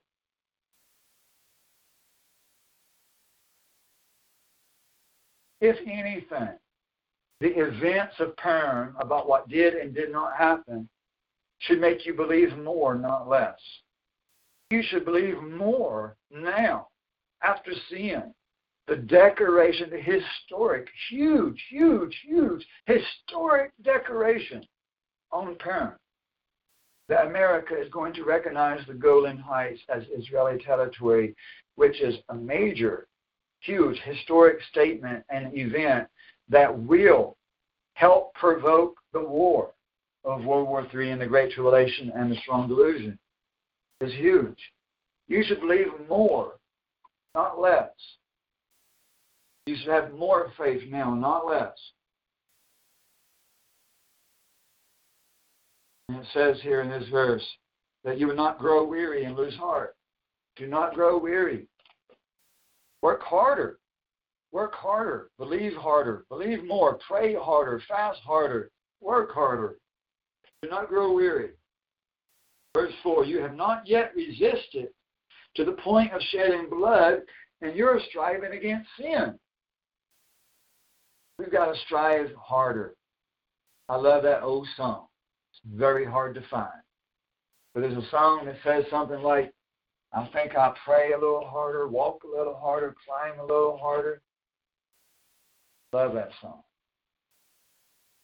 What we need to do work harder, not less. Don't grow weary, don't lose heart. You have not yet resisted to the point of shedding blood, and you're striving against sin, and you have forgotten the extort, exhortation which is addressed to you as sons. My son, do not regard lightly the discipline of the Lord, nor faint when you are reproved by him. For those whom the Lord loves, he disciplines, and he scourges, whips, every son whom he receives. It is for discipline that you endure. Theos deals with you as with sons. For what son is there whom his father does not discipline? Amen.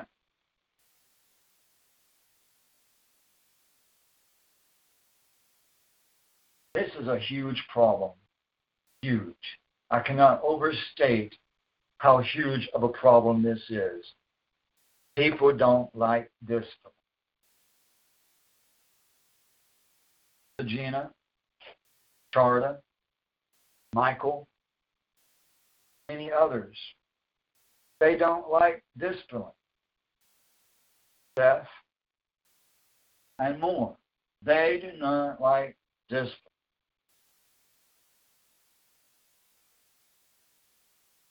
And people think that if God disciplines them, that it's going to be some supernatural event like lightning and thunder from the sky that's going to come and strike them. And only then is it God that is disciplining them. And the reality is God disciplines in many different ways, including through the apostles, pastors and evangelists and prophets and teachers, through the administration of the church. Read the Bible is very clear.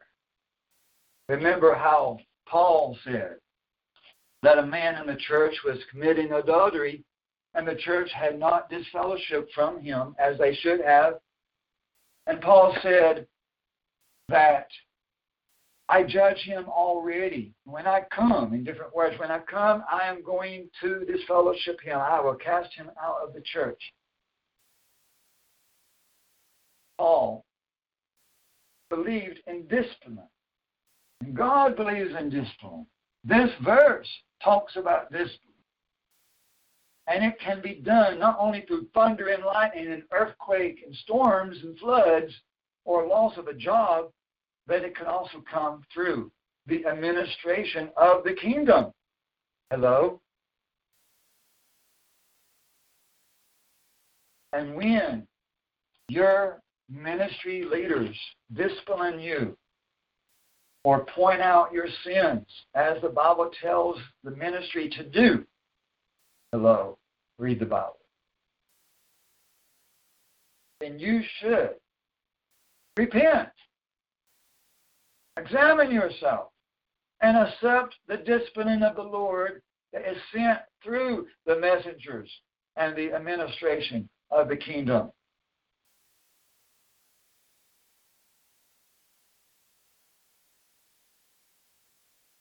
Amen. I do not like disciplining or rebuking or disfellowship. And really, by nature, I'm a, I'm a very, very quiet and introvert and really don't like doing speeches and and I don't like pointing out other people's faults or uh, rebuking people or upsetting people or making people angry. No, I do not like these things. This is not me. This is not my nature. But I am not my own. Servant of the Lord. A servant of the Most High God. And God has entrusted me with duty and responsibility. And I don't want to get fired. I have to do my job. And I have to do what he tells me to do. And I have got to take care of the sheep. I have got to take care of the flock. I have got to take care of the congregation and all of the congregations. And I have got to take care of the church worldwide. It is my job, my duty, my responsibility, and I cannot fail. There are too many lives at stake.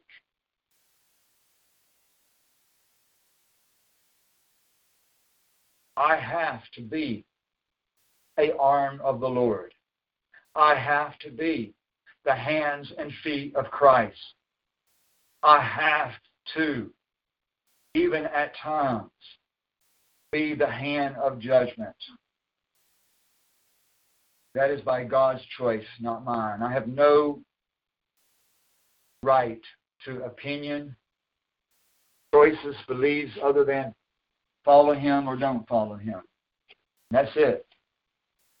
I choose to follow him. I do not want to get fired.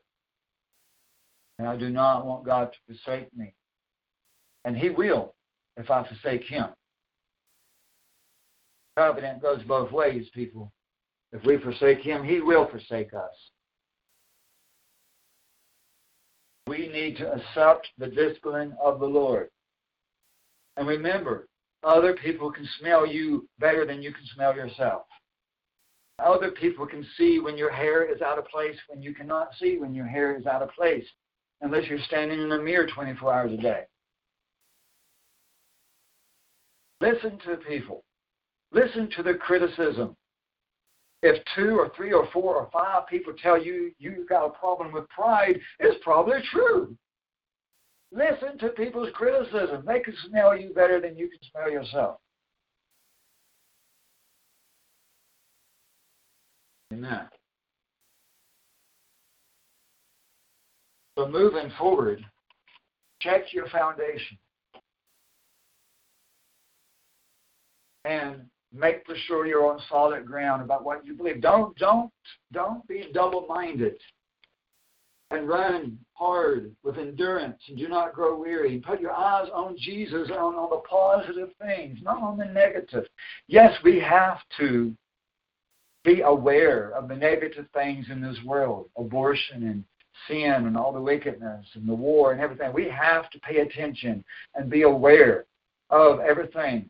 But at the end of the day, let's not be depressed people, but let's be people who are joyous and happy because we know God, because we know the truth, because we're chosen, because we're, we have the power of life in us, because we have the power of the resurrection in us, because we have the kingdom of God, because our Savior, our Redeemer, our lover, our friend is inside us. He is not, God is not a million miles away. He's right here inside us. He's in your office. He's in your bedroom. He's in your living room. He's in your kitchen. He is with you wherever you go. You have a companion, a friend, an advocate. Praise the Lord. This should bring you peace unspeakable, joy unspeakable. You need, as you move forward in this next year, you need to praise the Lord more, dance more, sing more, scream more, cry more, pray more. I think I'll pray a little harder. I think I'll climb a little harder. Get a zeal, get a passion. Don't get weaker, but get stronger. Look at James chapter 1, James 1. Ooh, that's just next page. James chapter 1. Praise the Lord. Praise Jesus.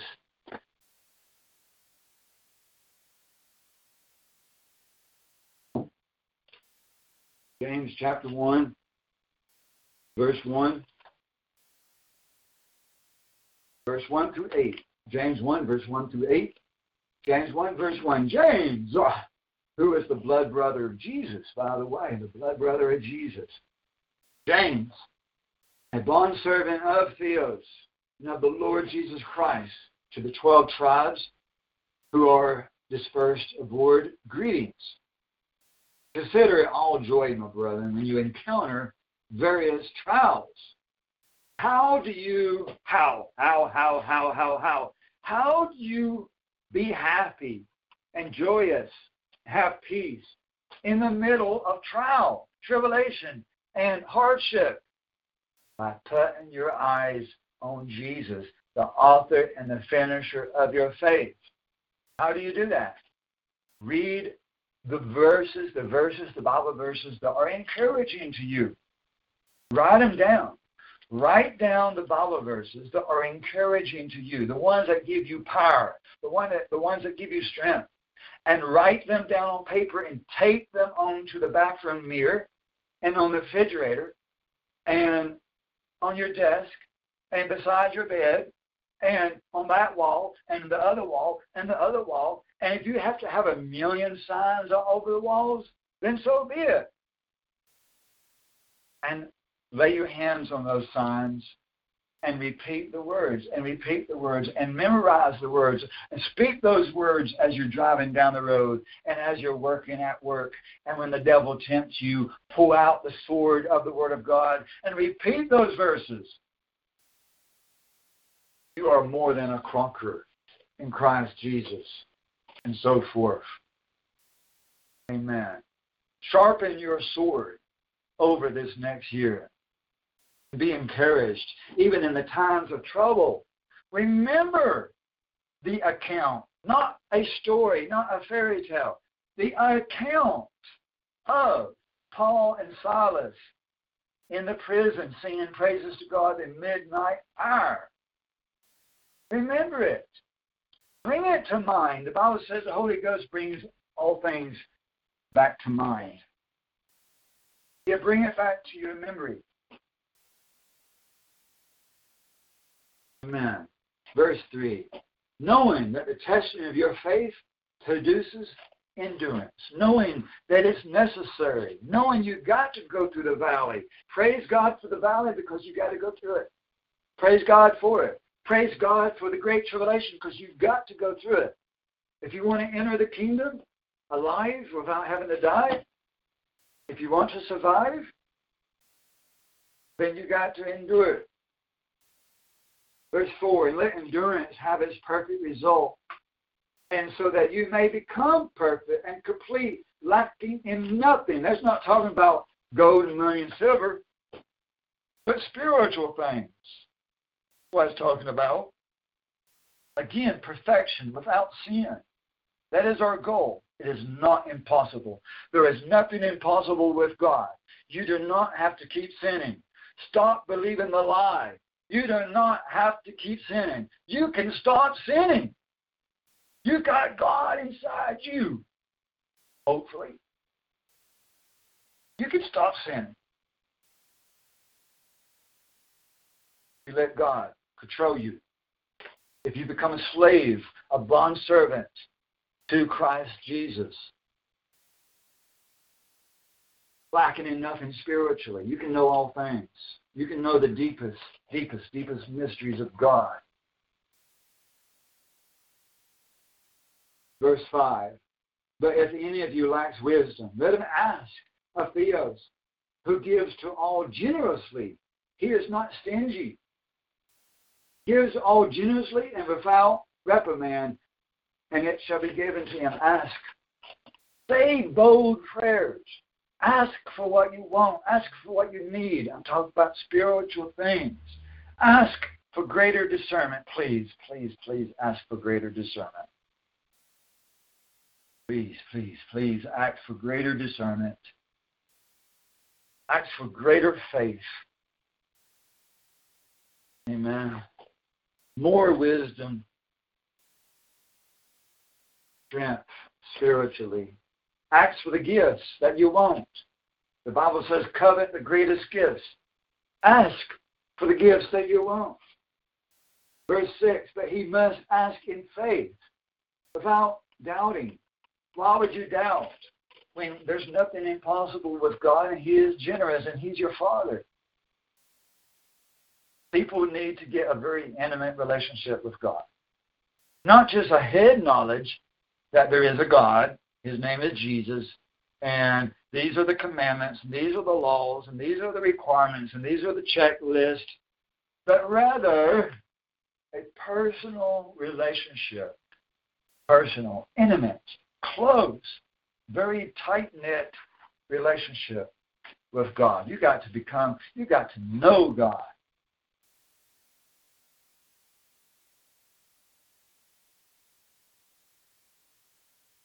And I tell you, back when I used to talk to my dad, my human dad, at one time we were very, very, very, very close. And we could say things to each other that I couldn't say to anybody else, and he couldn't say to nobody else. We were so close. And even greater relationship should we have with our Heavenly Father that we should know, we should know our Heavenly Father more than we know ourselves, really. We should know our Heavenly Father. We should know what He wants, what makes Him happy, what makes Him angry, what makes Him frustrated. We should feel His emotions. If He's alive inside us, we should feel when He is sad. And yes, He gets sad. We should feel it when He's crying. We should feel it when He is joyous and when He is angry. We should feel his emotions. We should have the mind of Christ. The Bible says you have the mind of Christ. If you do not feel these things yet, then that should be a goal. And ask him for these things. Spend more. How do you get to know somebody? Spend time with them. Amen. How do you get to know somebody? You spend time with them. Amen. Spend time with God. Amen. Prayer, fasting, reading the scriptures, studying the scriptures, not studying false religions, but studying God. Amen. Ask in faith without doubting.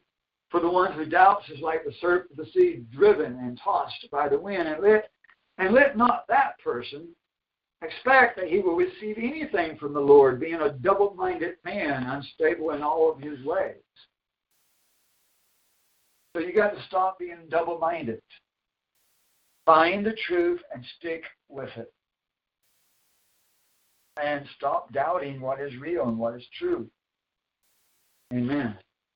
So, over this next year, if you doubt anything, find the solution to it. What is right? What is wrong? What is the truth? What is not the truth? Stop trying to ride the fence. Acts chapter 2. Acts 2.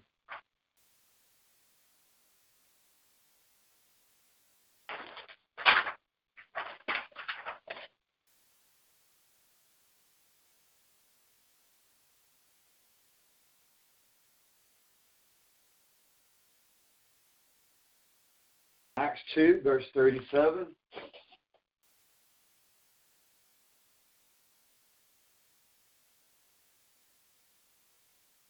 Acts 2, verse 30, I mean, yeah, Acts 2, verse 37. Context is Peter was preaching on the holy days, on the Pentecost.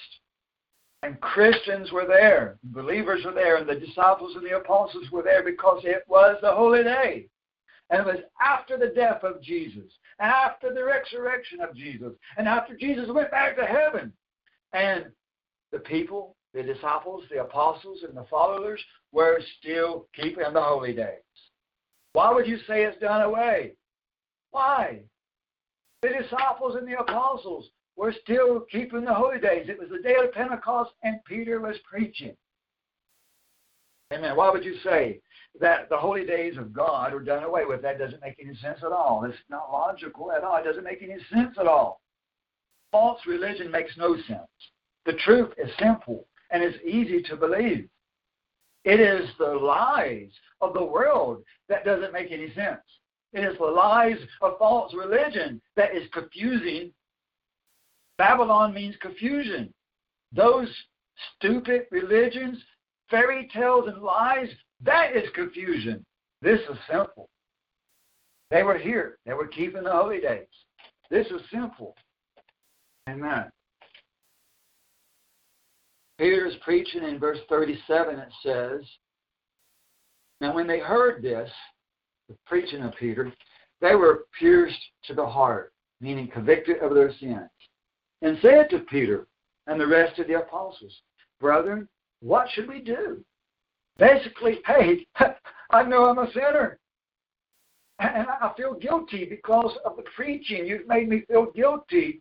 You, you've not tickled my ear. You've not made me feel better, but you have made me realize my sins. What should I do now? Verse 38 Peter said to them, Pray and repeat these words after me. I believe in God and I'm saved. Amen. No, that's not what it says doesn't say repeat the words after me, but rather it says repent. That means turn around, stop sinning, and yeah, stop sinning and start obeying, keeping the commandments. That's what repent means. Stop sinning and start keeping the commandments of God. Repent, turn around. Then each one of you be baptized in the authority and in the name of Jesus, not in Yeshua. They did not write Yeshua. Book of Acts was written by Dr. Luke, and he did not write the name Yeshua. He did not write Yeshua. You can look it up in Strong's Concordance. Don't believe me. Look in Strong's Concordance. It does not say that he wrote Yeshua, but he wrote Jesus. What he wrote? He wrote Jesus. And yes, there was a J sound. There's always been a J sound. Come on now, get real. There's always been a J sound.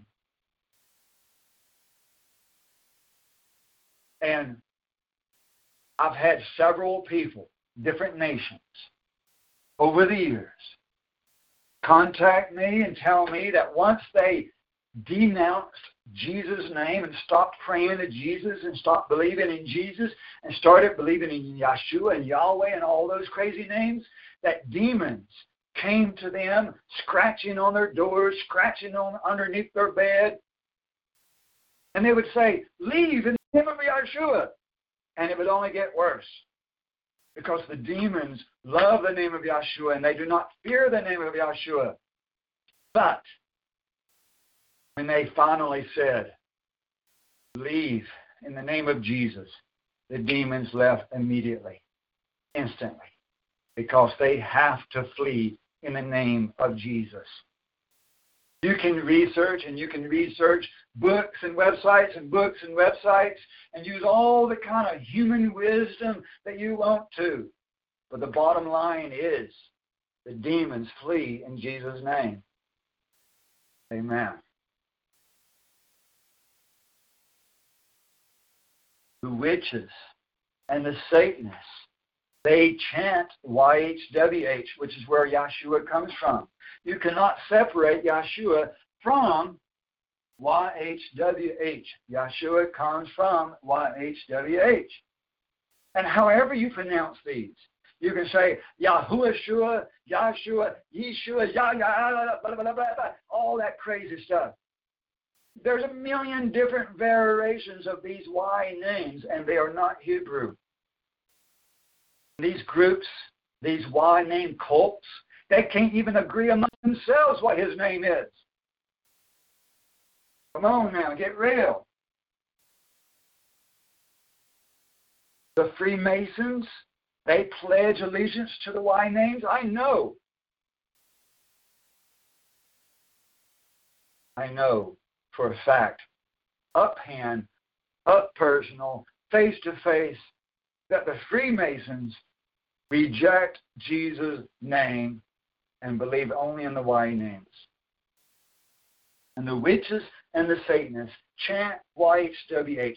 Why would a witch or Satanist chant YHWH if it was really God's name? People say because they're trying to blaspheme his name. No, it's because they are worshiping that name. It is not Hebrew. It is Assyrian. Look it up. Look it up. It is Assyrian. Christmas comes from Assyria. Easter comes from Assyria. The Trinity doctrine comes from Assyria. The YHWH comes from Assyria. Everything that you call Babylon comes from Assyria. So why would you want to speak and believe in Assyrian letters and Assyrian names. It wouldn't make any sense. Come on now. The evidence has been laid out for you. Look up in the article on the website sacred names. The name of God. Is God's name Yeshua or Jesus or what? Look it up. And I saw the light ministries. I saw the light ministries.com. And the only thing I do is point you to the scriptures and to the documented facts. Not my opinion. It's not what I believe. I have no right to my opinion. I have no right to my own personal beliefs or my own personal interpretation. But I point you to the scriptures and to the documented history, documented facts about what these languages are and what these letters represent.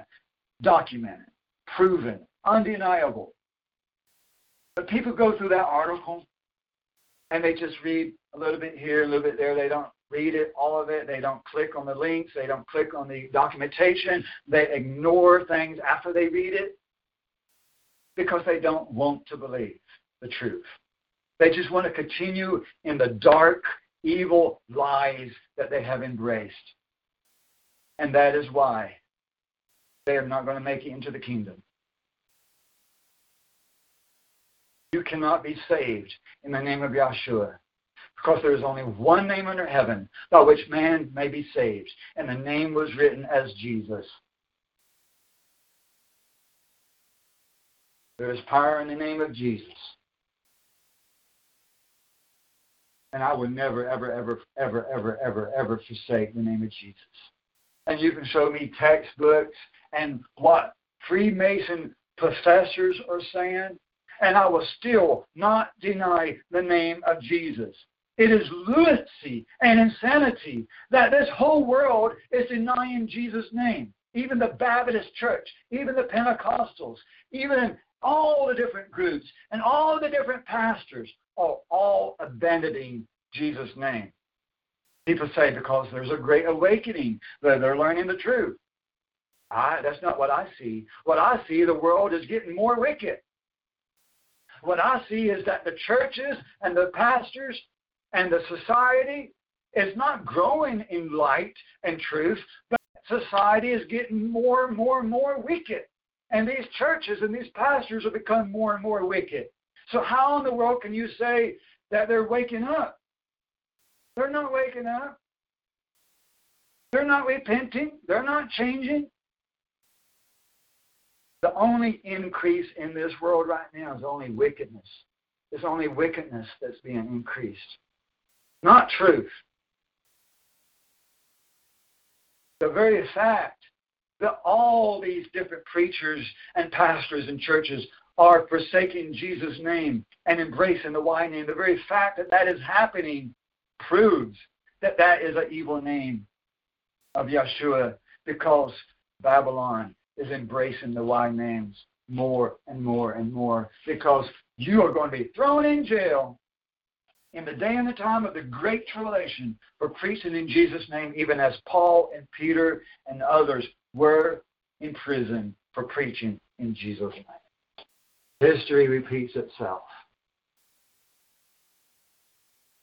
Amen. Now, it says here in Acts 2, verse 38, Repent, each of you be baptized in Jesus' name for the forgiveness of your sins. Now, of course, we got to pray, but you also got to get baptized for the forgiveness. And if you just only pray and not be baptized, then you have not gotten the forgiveness. It says here, be baptized for the forgiveness. That's what it says. Either believe it or don't believe it. It's that simple. It's that easy. People say, you don't have to be baptized. Well, let me see. Do I want to believe you or do I want to believe this Bible verse? Which one? Which one, which way is it? It's an easy choice. Easy choice. Another Bible verse says that we are baptized into Christ Jesus. Baptized into Christ Jesus. Another verse says that if you believe and are baptized, you shall be saved. Not just believe, not just John 3:13, John 3:16. John 3:16, hello. John 3:16 is not the only verse in the Bible. Not the only verse in the Bible, even though everybody acts like John 3:16 is the only verse in the Bible. What about the verse that says, if you believe and are baptized, you shall be saved? What about the verse that says, you should be baptized into Christ Jesus? There's no verse that says you're prayed into Christ Jesus. There's no verse that says you are prayed into Christ Jesus. You must be born again of water and spirit. And the water is not talking about your mom's water. Because Hey, we ain't got no choice about that. We're all born of our mom's water when the water breaks. You ain't got no choice about that. Jesus would not say, You've got to be baptized by your mom's water. We ain't got no choice about that. Come on. Use common sense, people. Baptized of water and spirit is both talking about being baptized. Baptized is baptized. And born again is being baptized into his spirit. And it is done with full immersion in water. Repent, be baptized in the name of Jesus for the forgiveness of your sins, and you will, not might, but will receive the gift of the Holy Ghost. And yes, it's ghosts, because God died and yet rose from the dead. That is ghosts, and that's why you should say ghosts, because spirit does not recognize his death.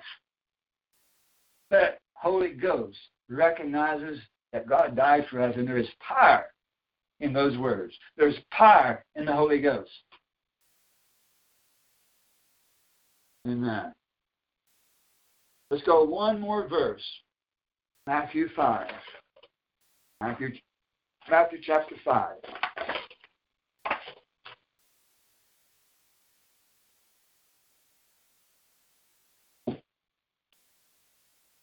While we're to Matthew 5, I will explain this as well. Many people are afraid of that word ghost because they think of like a ghost that haunts a house or something, like a demon. But what they don't realize is, like back in the eight, I mean, like in the 1600s and 1611, when the King James was written, the word ghost and spirit were completely opposite of the way we use them today. Completely opposite.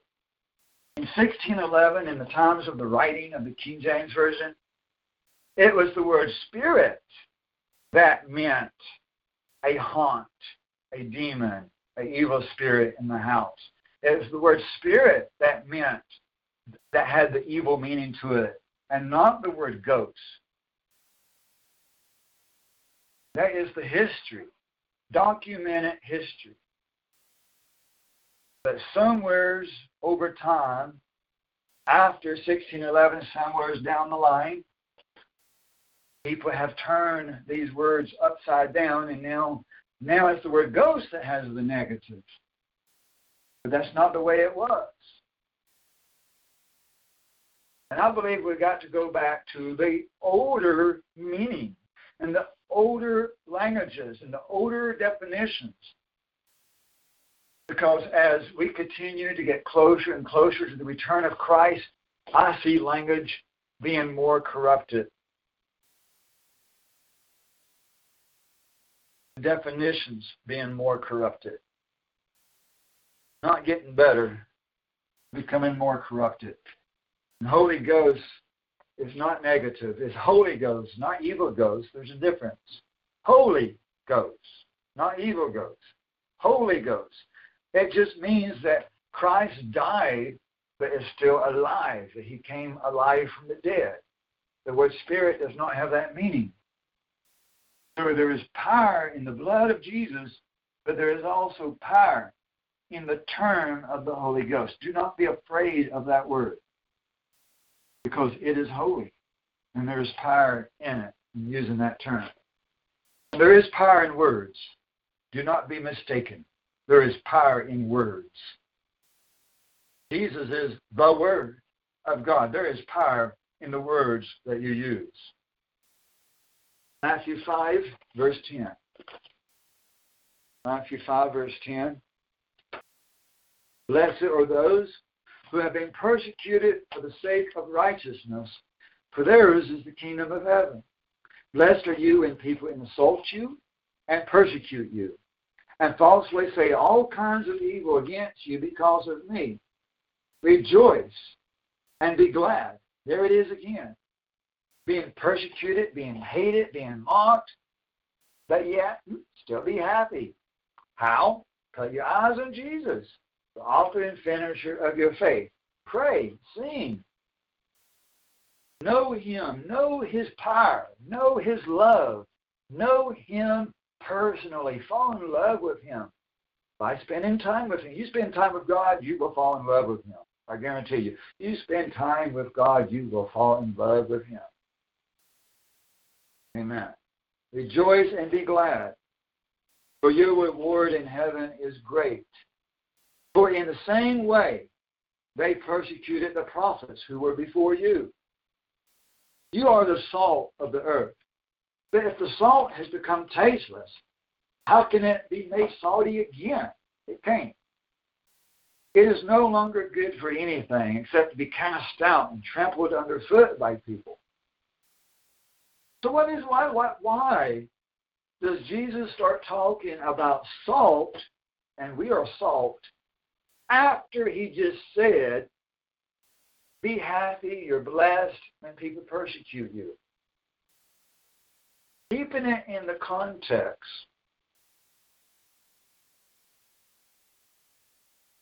we have got to continue to evangelize, minister, share the warnings, the messages, the prophecies, the doctrines of God to the whole world, even in the face of mocking, laughter, hatred, persecution, martyrdom, whatever. And we've got to endure. So, salt if it lose its saltness, if it loses taste, it has not endured. It has become weak and watered down. So this analogy of salt means that even in hard times, you've got to endure.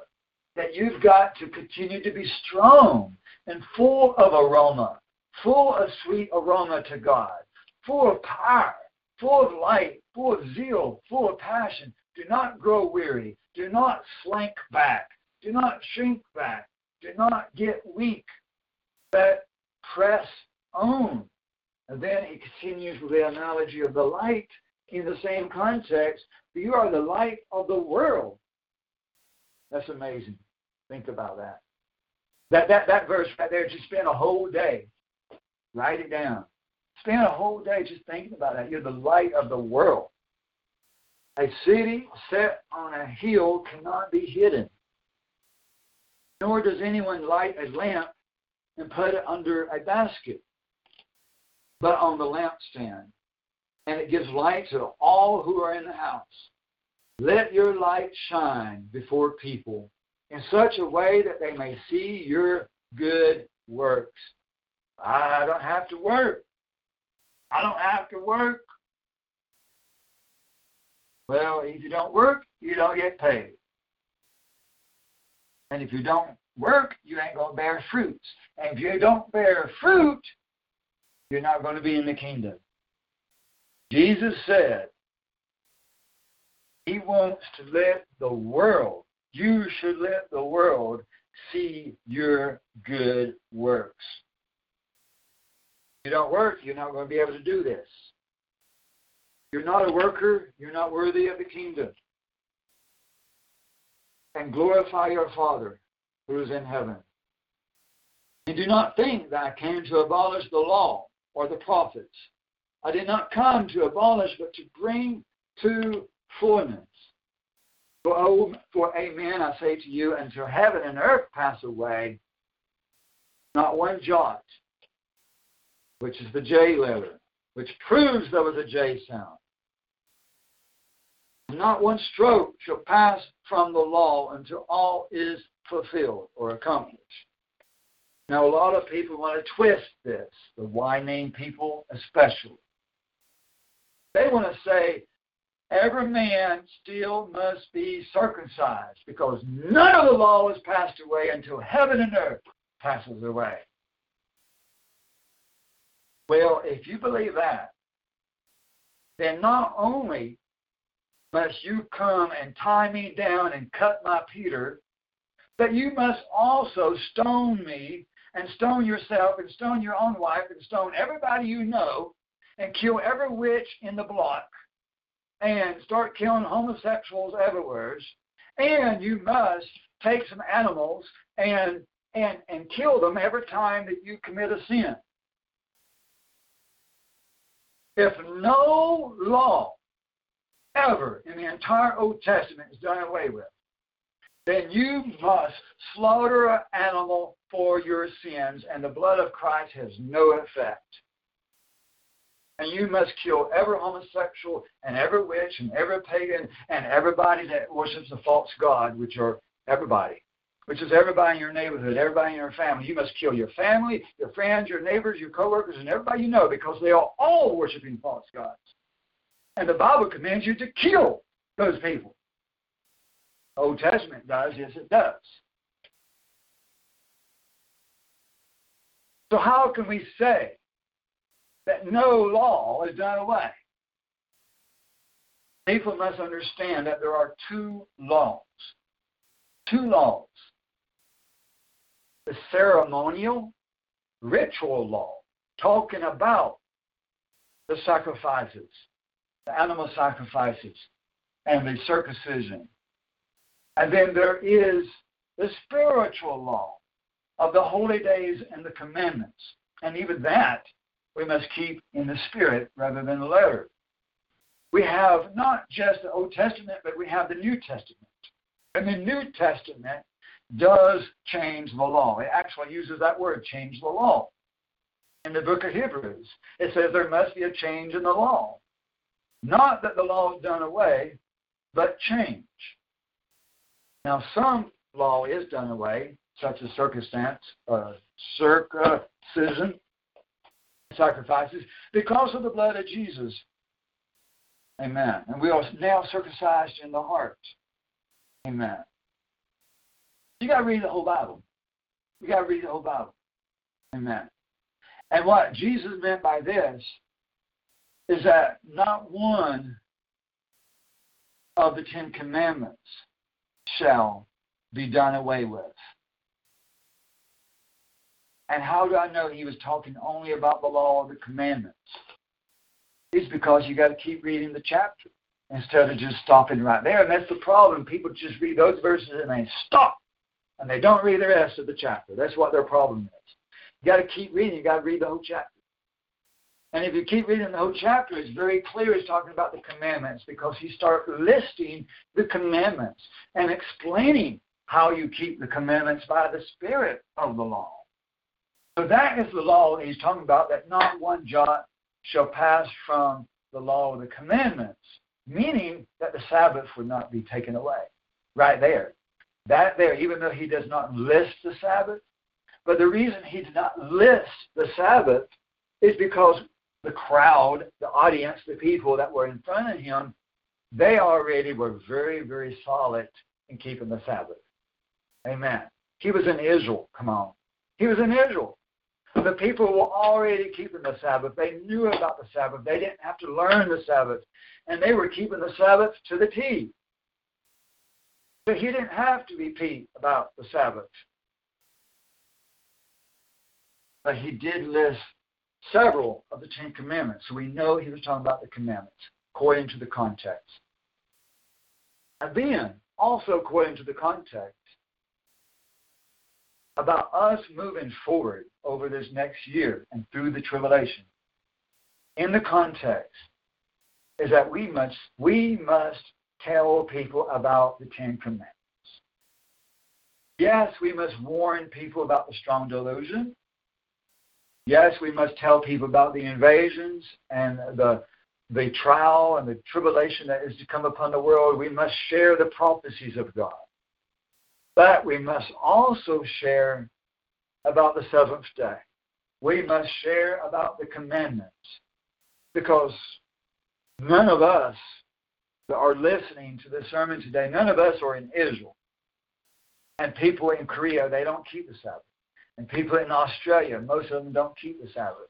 And people in America, most of them don't keep the Sabbath. So we have a different situation for us than what Jesus had at that day and time, to where we must include the Sabbath in our ministry about what we teach because the people have not heard about it, or they have heard but have not yet accepted the truth of it. So we got to teach it. Share it with people. So as we move forward, we will continue to distribute the flyers about the strong delusion. But we also must be a ministry of a full gospel, not just prophetic. This cannot be, never has been, a only prophecy ministry, but rather a full and complete gospel. Complete puzzle, a complete picture, a complete Bible. Amen. We will continue to work on editing, and updating, and perfecting the Alpha and Omega Bible. We will continue to work on it all year and then finally, finally, finally release an update maybe about January or February of next year with all the updates that we'll be doing this year.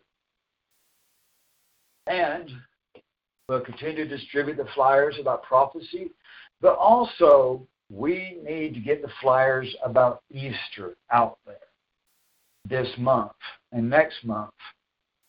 These flyers about Easter. There's two or three different flyers about Easter. We need to get those out there quick in large numbers. Warn people about Easter.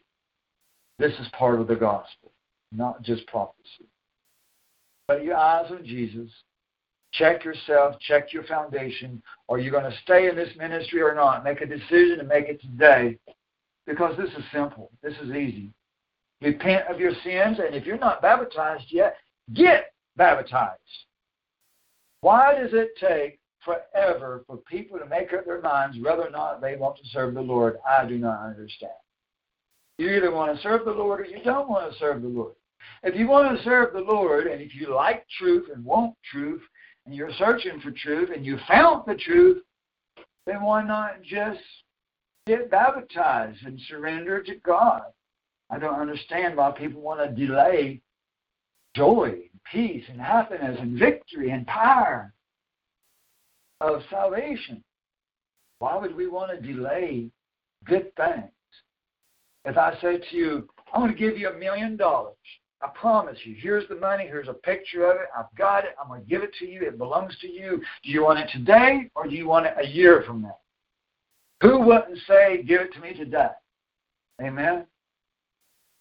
Well, the Bible says that we should buy and ask and seek and pursue with all diligence salvation. Why would we want to delay another week, another six months, or another year uh, knowing God, getting saved? Amen. Make up your mind, repent, be saved, be baptized, press on. Don't lose faith. Uh, press on. Don't give up. Now, very briefly here, just a few other things. Very briefly here, just a few other things.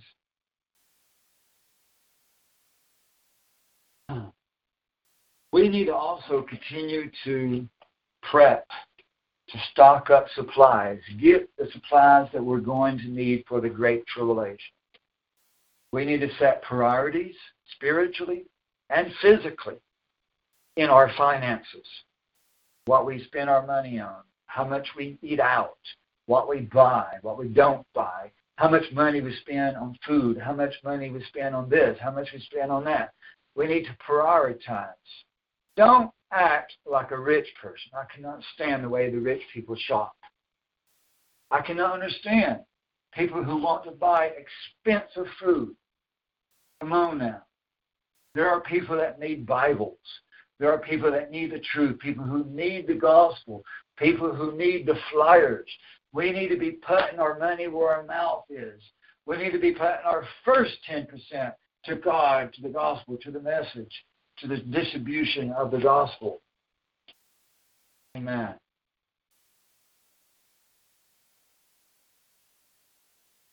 And let us learn from our mistakes over the past year.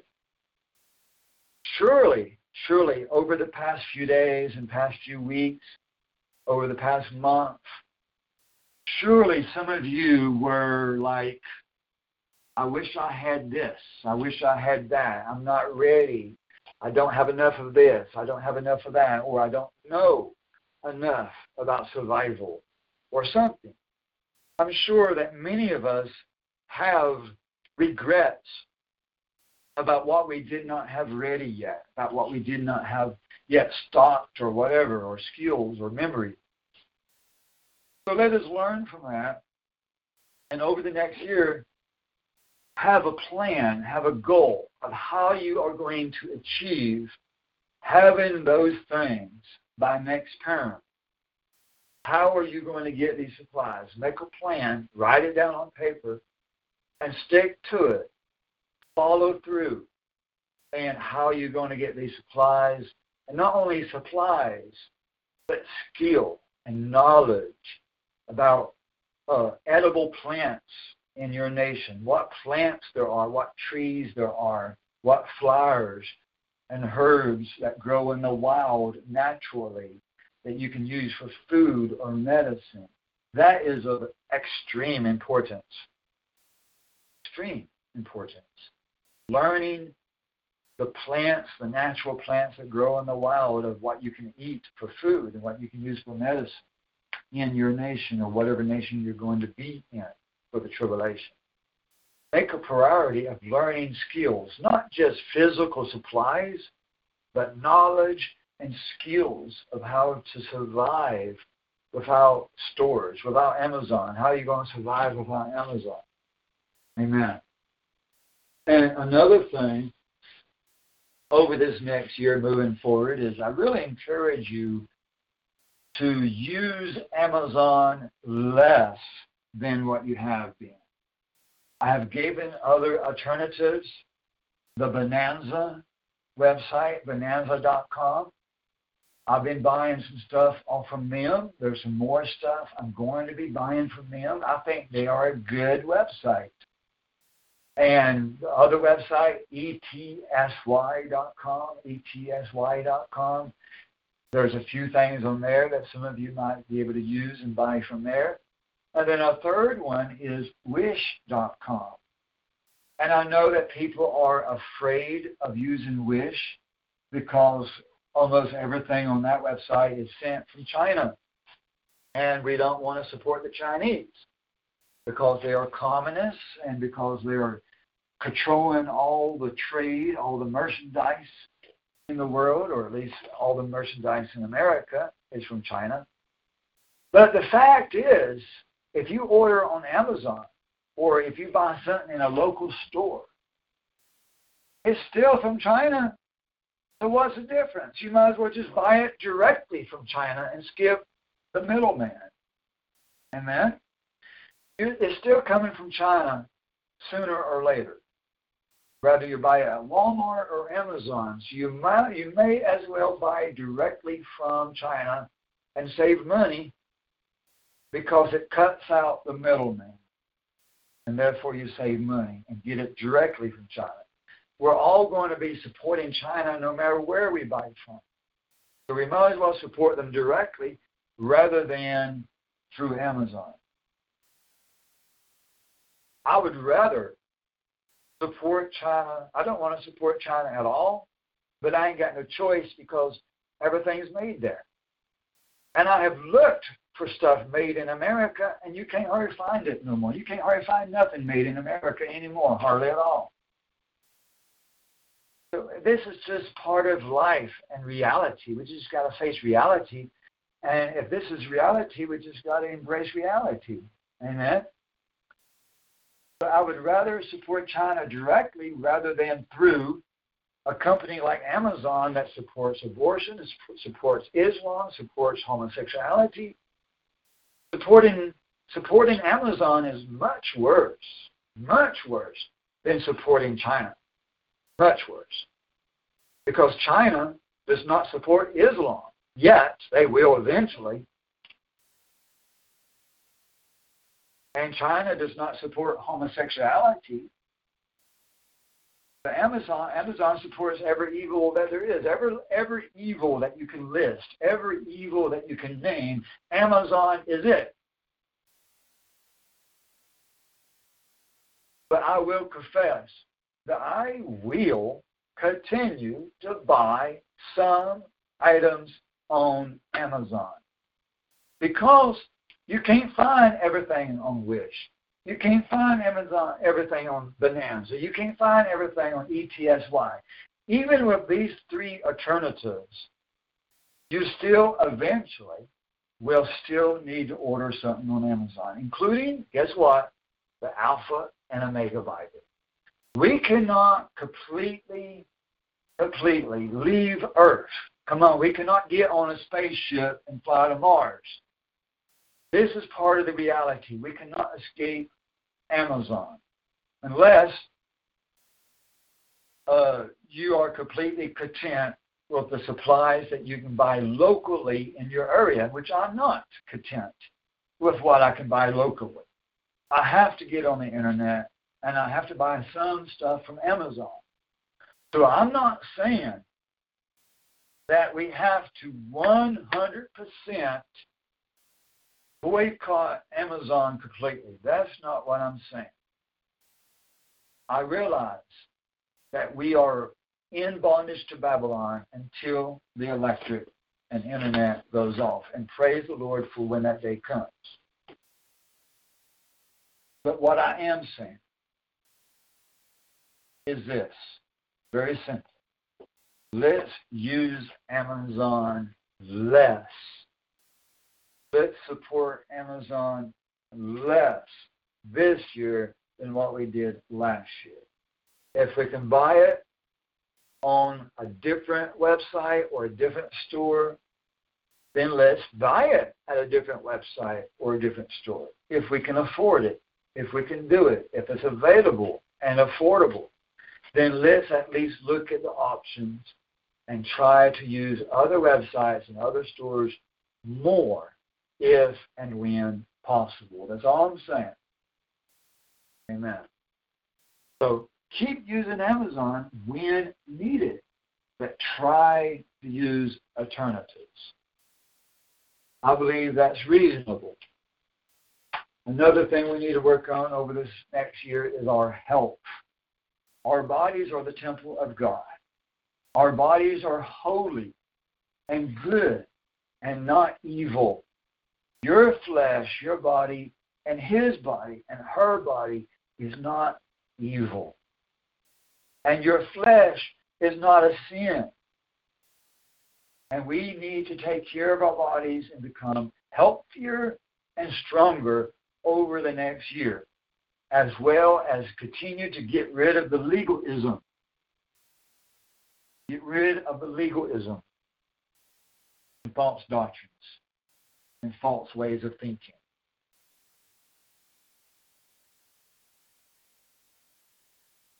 exercise, eat better, become stronger. And the reason I put this in this list of things we must do as we move forward is because when we get to the Great Tribulation, it's going to be difficult. It will be difficult. We will have to grow our own food.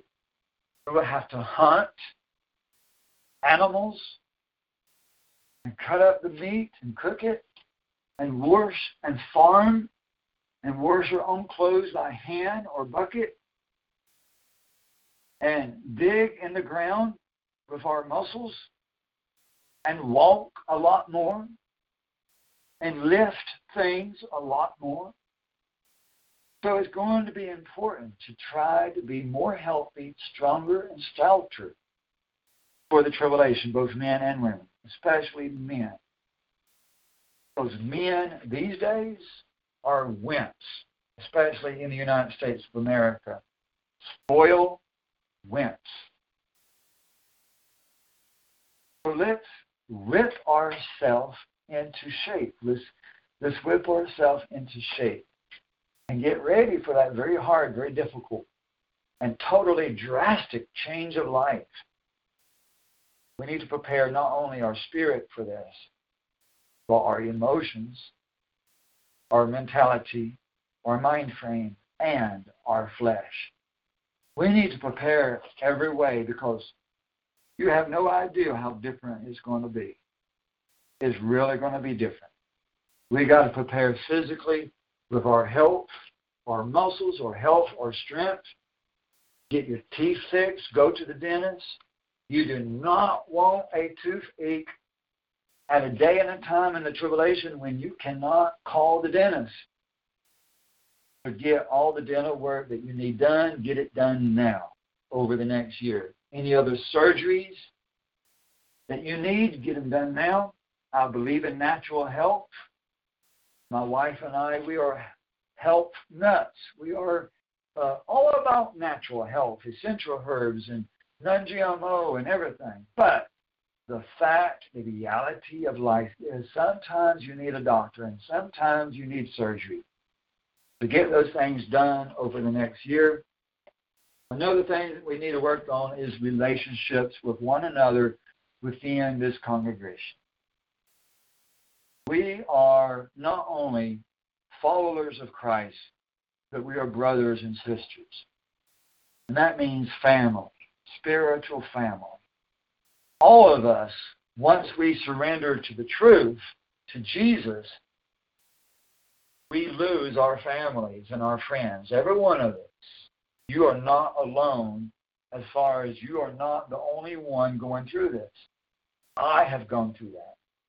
Brittany has gone through that to some extent. Every one of you have gone through it to some extent of losing family and friends. All of us. So we have that in common. And we share this tribulation and these pains. We can help one another, encourage one another, support one another, and we need to increase in doing so, supporting one another, talking to one another, getting to know one another. You every one of you, almost all of you that are listening, you have one another's email addresses. Do not be afraid to write one another, get to know one another, call each other, communicate, become brothers, become sisters, fall in love with one another, and encourage and support one another. We are a family. We need to stick together. Times are difficult already. This is another thing I need to say right now. Is just because we have another year, you should not assume that it's going to be easy. Fact is, we see a continued increase in the number of American troops in Syria and Iraq, even though they're claiming that the numbers of troops, American troops in Syria and Iraq, is being reduced all the way down to just 200 and 400, that's a lie. You know they always lie to you on the news. You know it. Come on now, be real. They are not keeping just 200 and 400 troops in Syria and Iraq. Come on now.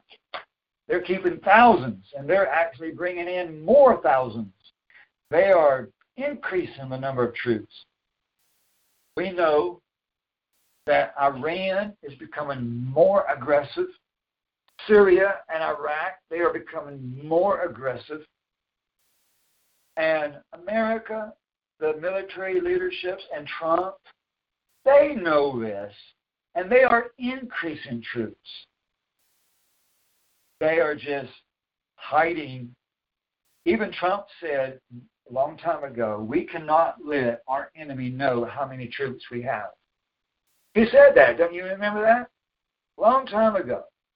He said, We cannot let our enemy publicly know how many troops we have in these areas. So when they release a number of 200 and 400 is a lie because they cannot let the enemy know the true number of troops because it's military secrecy, it is military uh, intelligence common sense to not let the public know what you're really doing behind the scenes because it's war. You do not publicly let people know the truth. You do not. They're, they're doing right by lying to us. They are doing right by lying to us. They are on our side.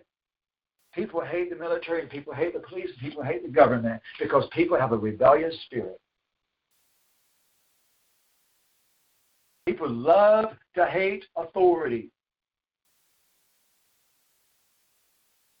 I do not fear the American police, the American military, or the American government. They are on our side.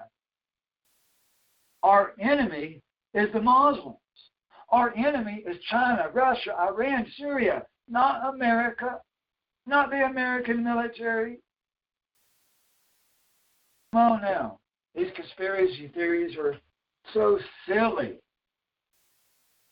Conspiracy theories that the American military is going to round us up, put us in concentration camps.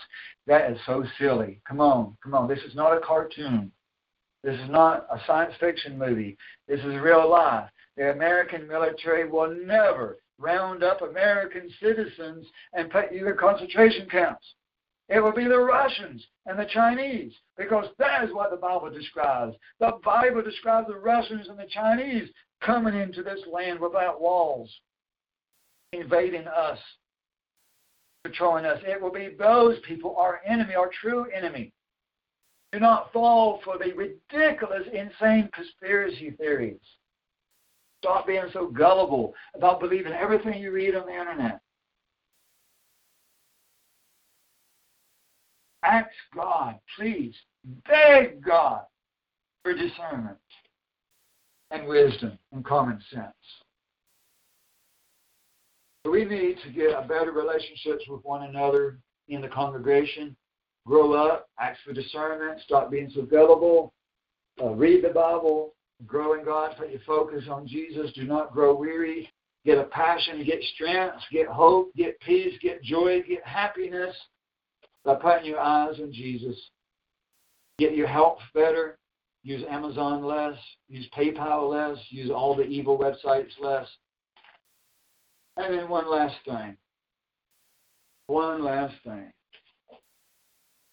is that now that we have another year, that gives us more time for a possible fulfillment of another prophecy which is about Hillary Clinton becoming the last president of the United States of America through the 25th Amendment.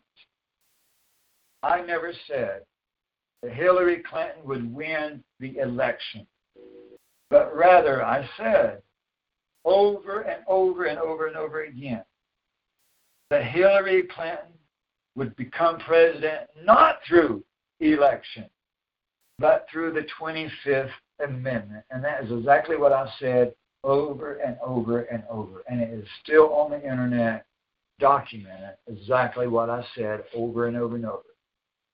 That it's not through the elections, but through the 25th Amendment that Hillary Clinton would become the, uh, what is it, the 46th president? Yeah, 46th president and I even said that over and over, that she would be the 46th president.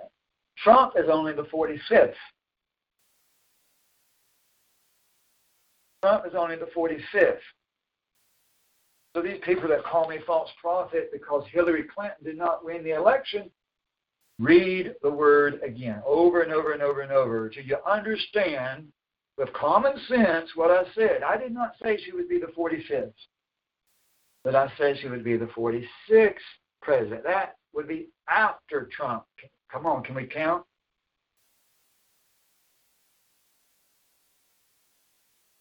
Now, I will confess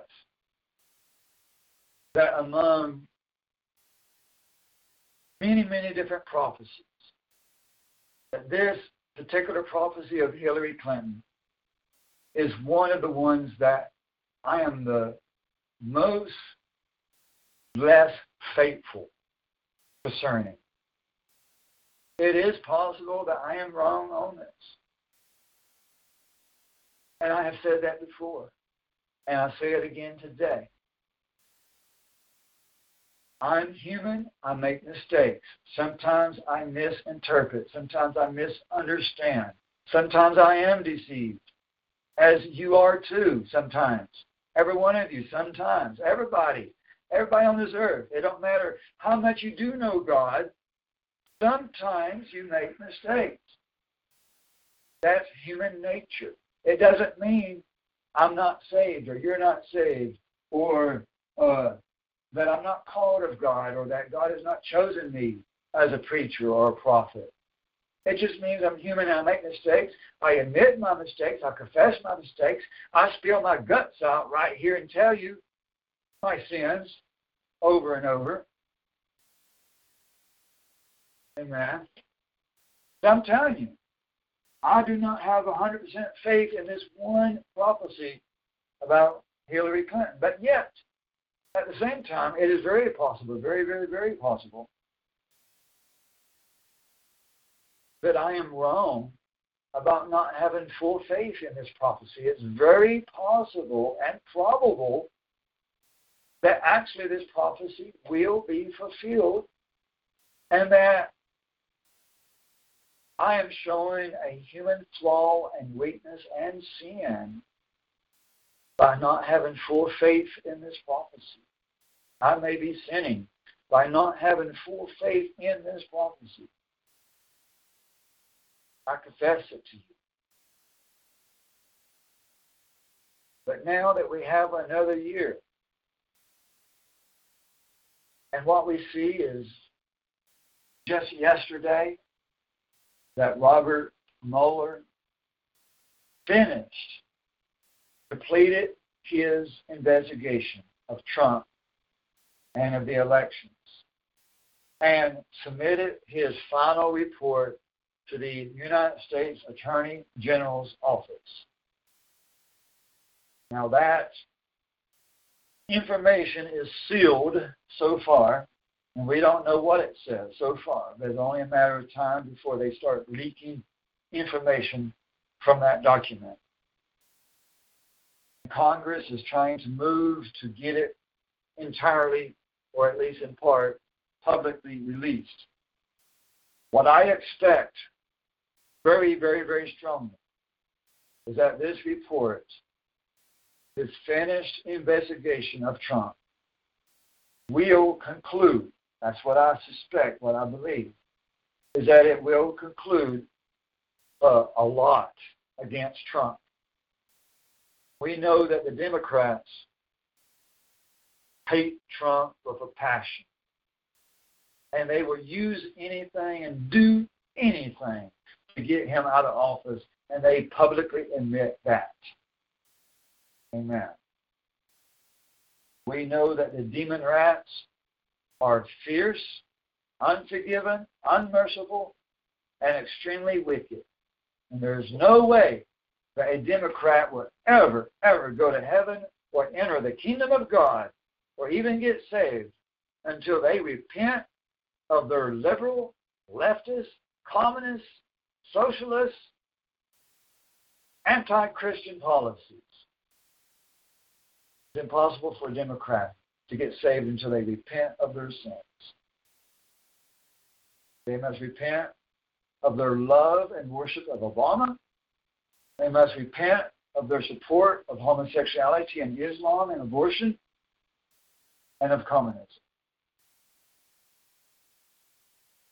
Amen.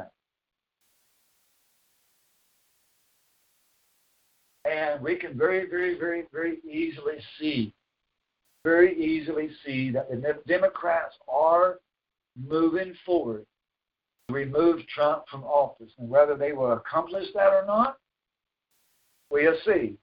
But they're definitely already on the path of trying to remove him from power. And maybe not even through impeachment, but rather through annulment.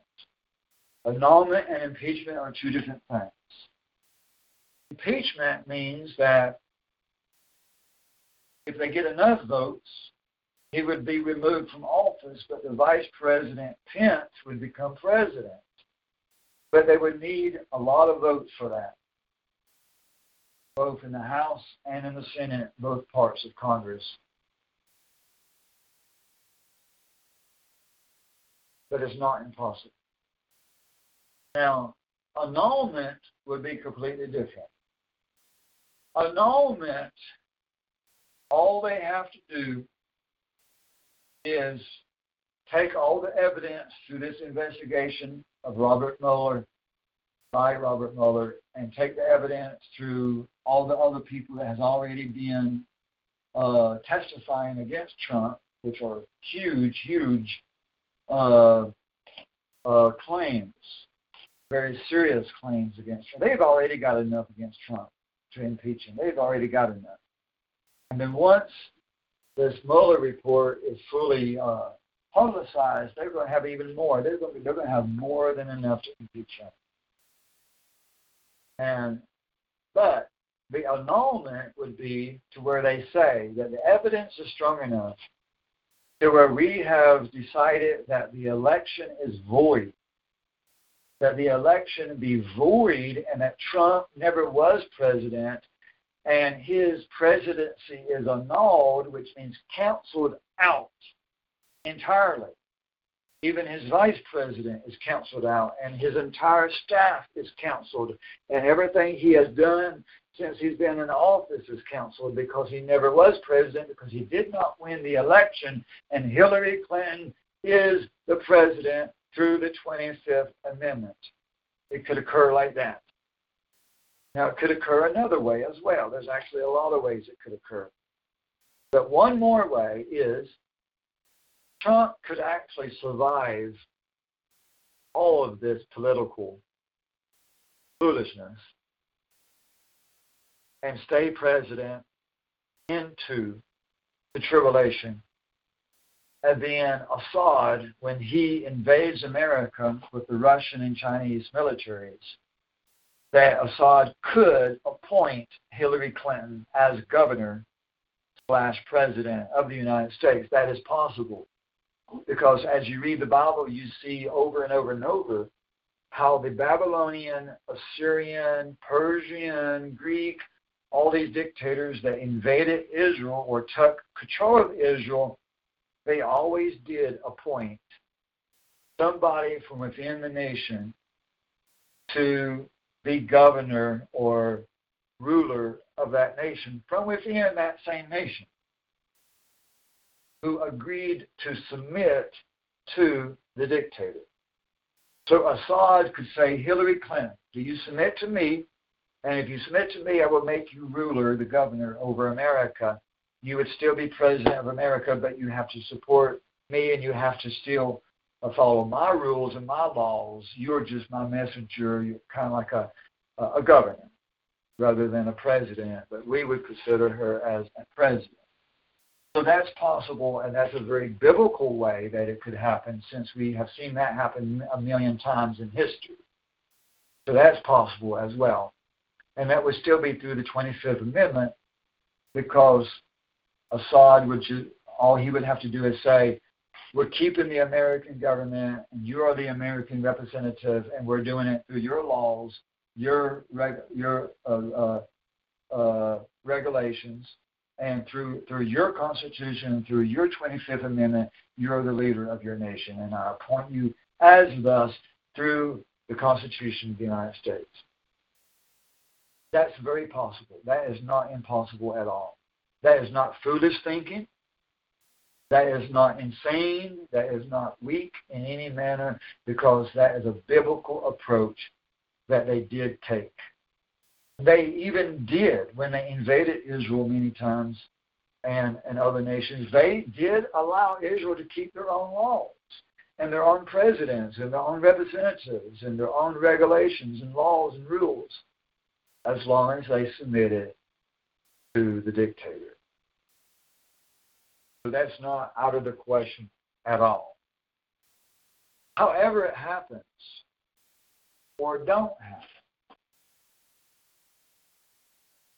the, the fate of America is still going to be the same. That America will be invaded, and eventually we're going to have somebody appointed over America whether it's Hillary Clinton or not. Eventually, there will be somebody appointed over America under Assad as a governor leader of America. That would definitely happen, whether it's Hillary Clinton or not. And really, at the end of the day, it doesn't matter about this particular prophecy about Hillary Clinton.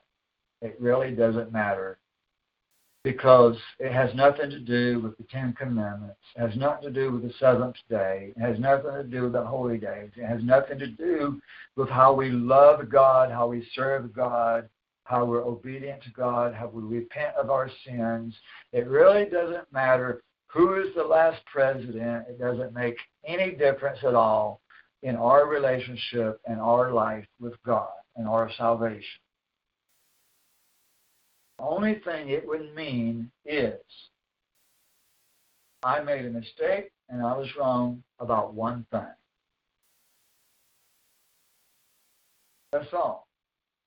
It would not prove me as a false prophet in any way, shape, or form because even Peter proclaimed prophecies that were not completely accurate. Even Paul did. Over and over and over, Paul said things that are very clear that he thought that Christ was going to return in his lifetime or very soon after, and Paul was wrong, and Peter was wrong. Many of the apostles and prophets of the Old Testament made the same prophetic mistakes of thinking that God or the Messiah would come in their lifetime. Many of the prophets of the Old Testament thought that too. That's very clear in Scripture. And they were wrong. But they were still men of God, and they were still prophets of God. People make mistakes. And that is just reality. And we cannot escape reality.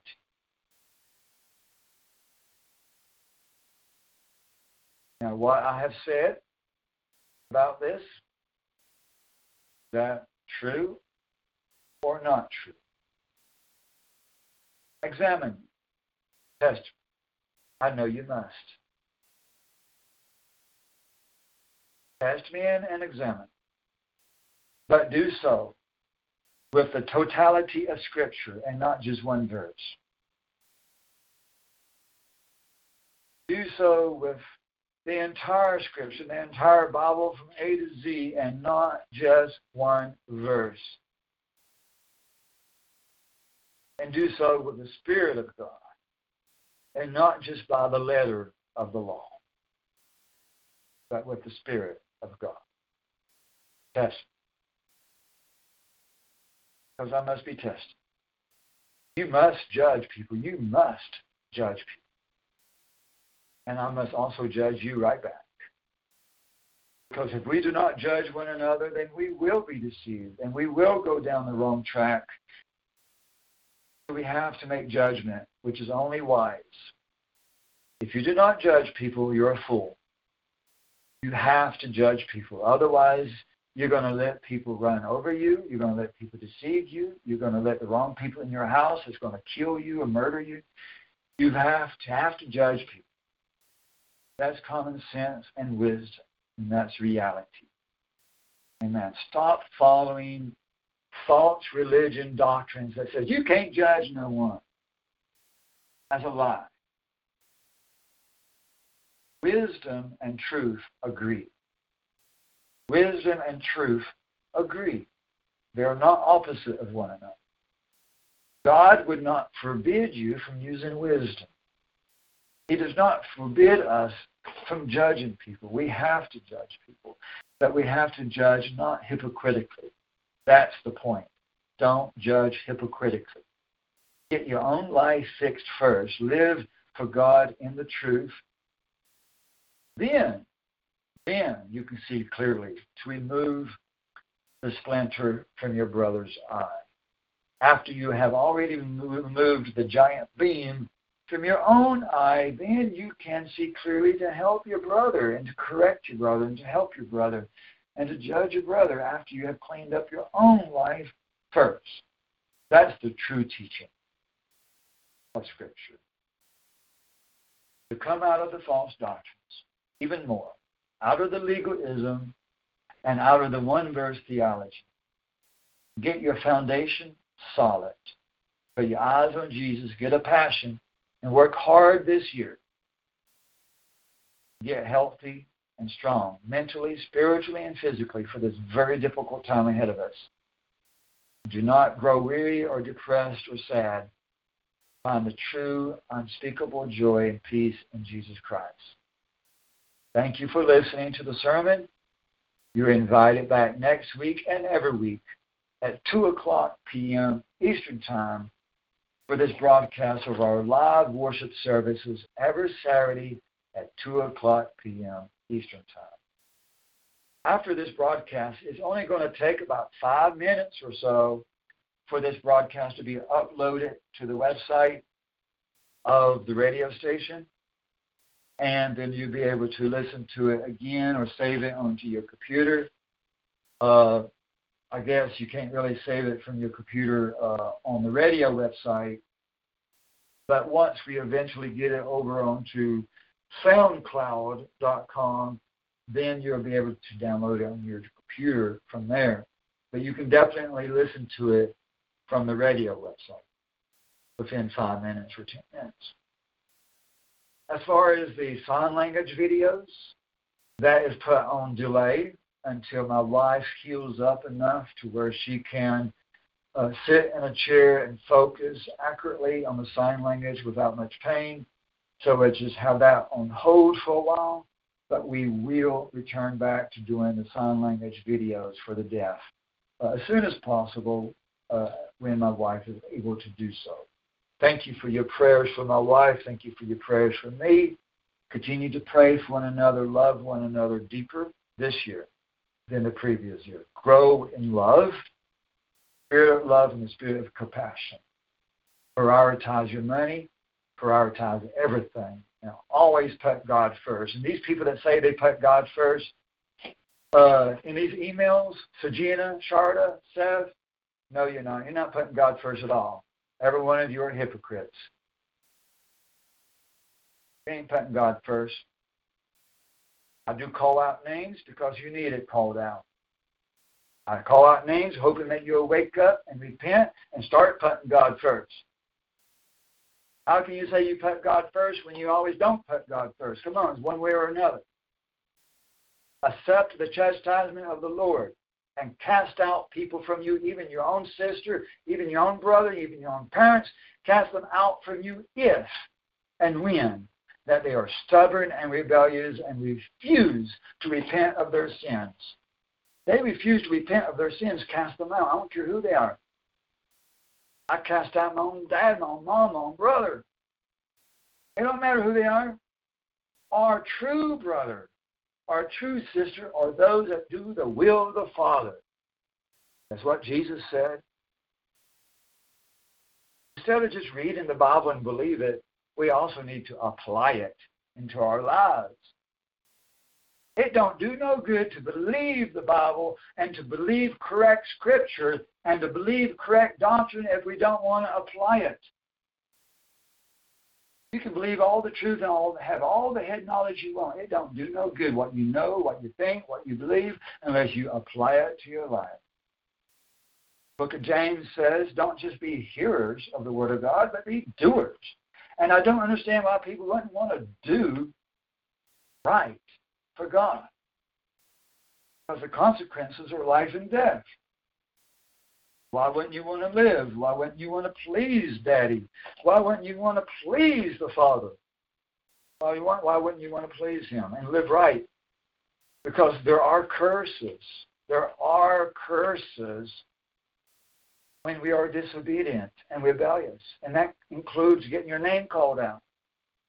There are curses and consequences of being rebellious and not keeping the law of God and not putting God first.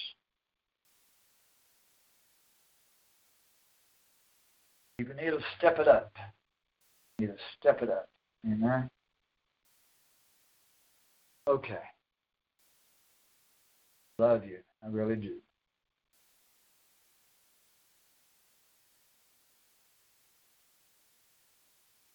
Uh, see you soon. See you soon. Have a good day. Get some rest. Be happy in the Lord. All of this in Jesus' name. Amen.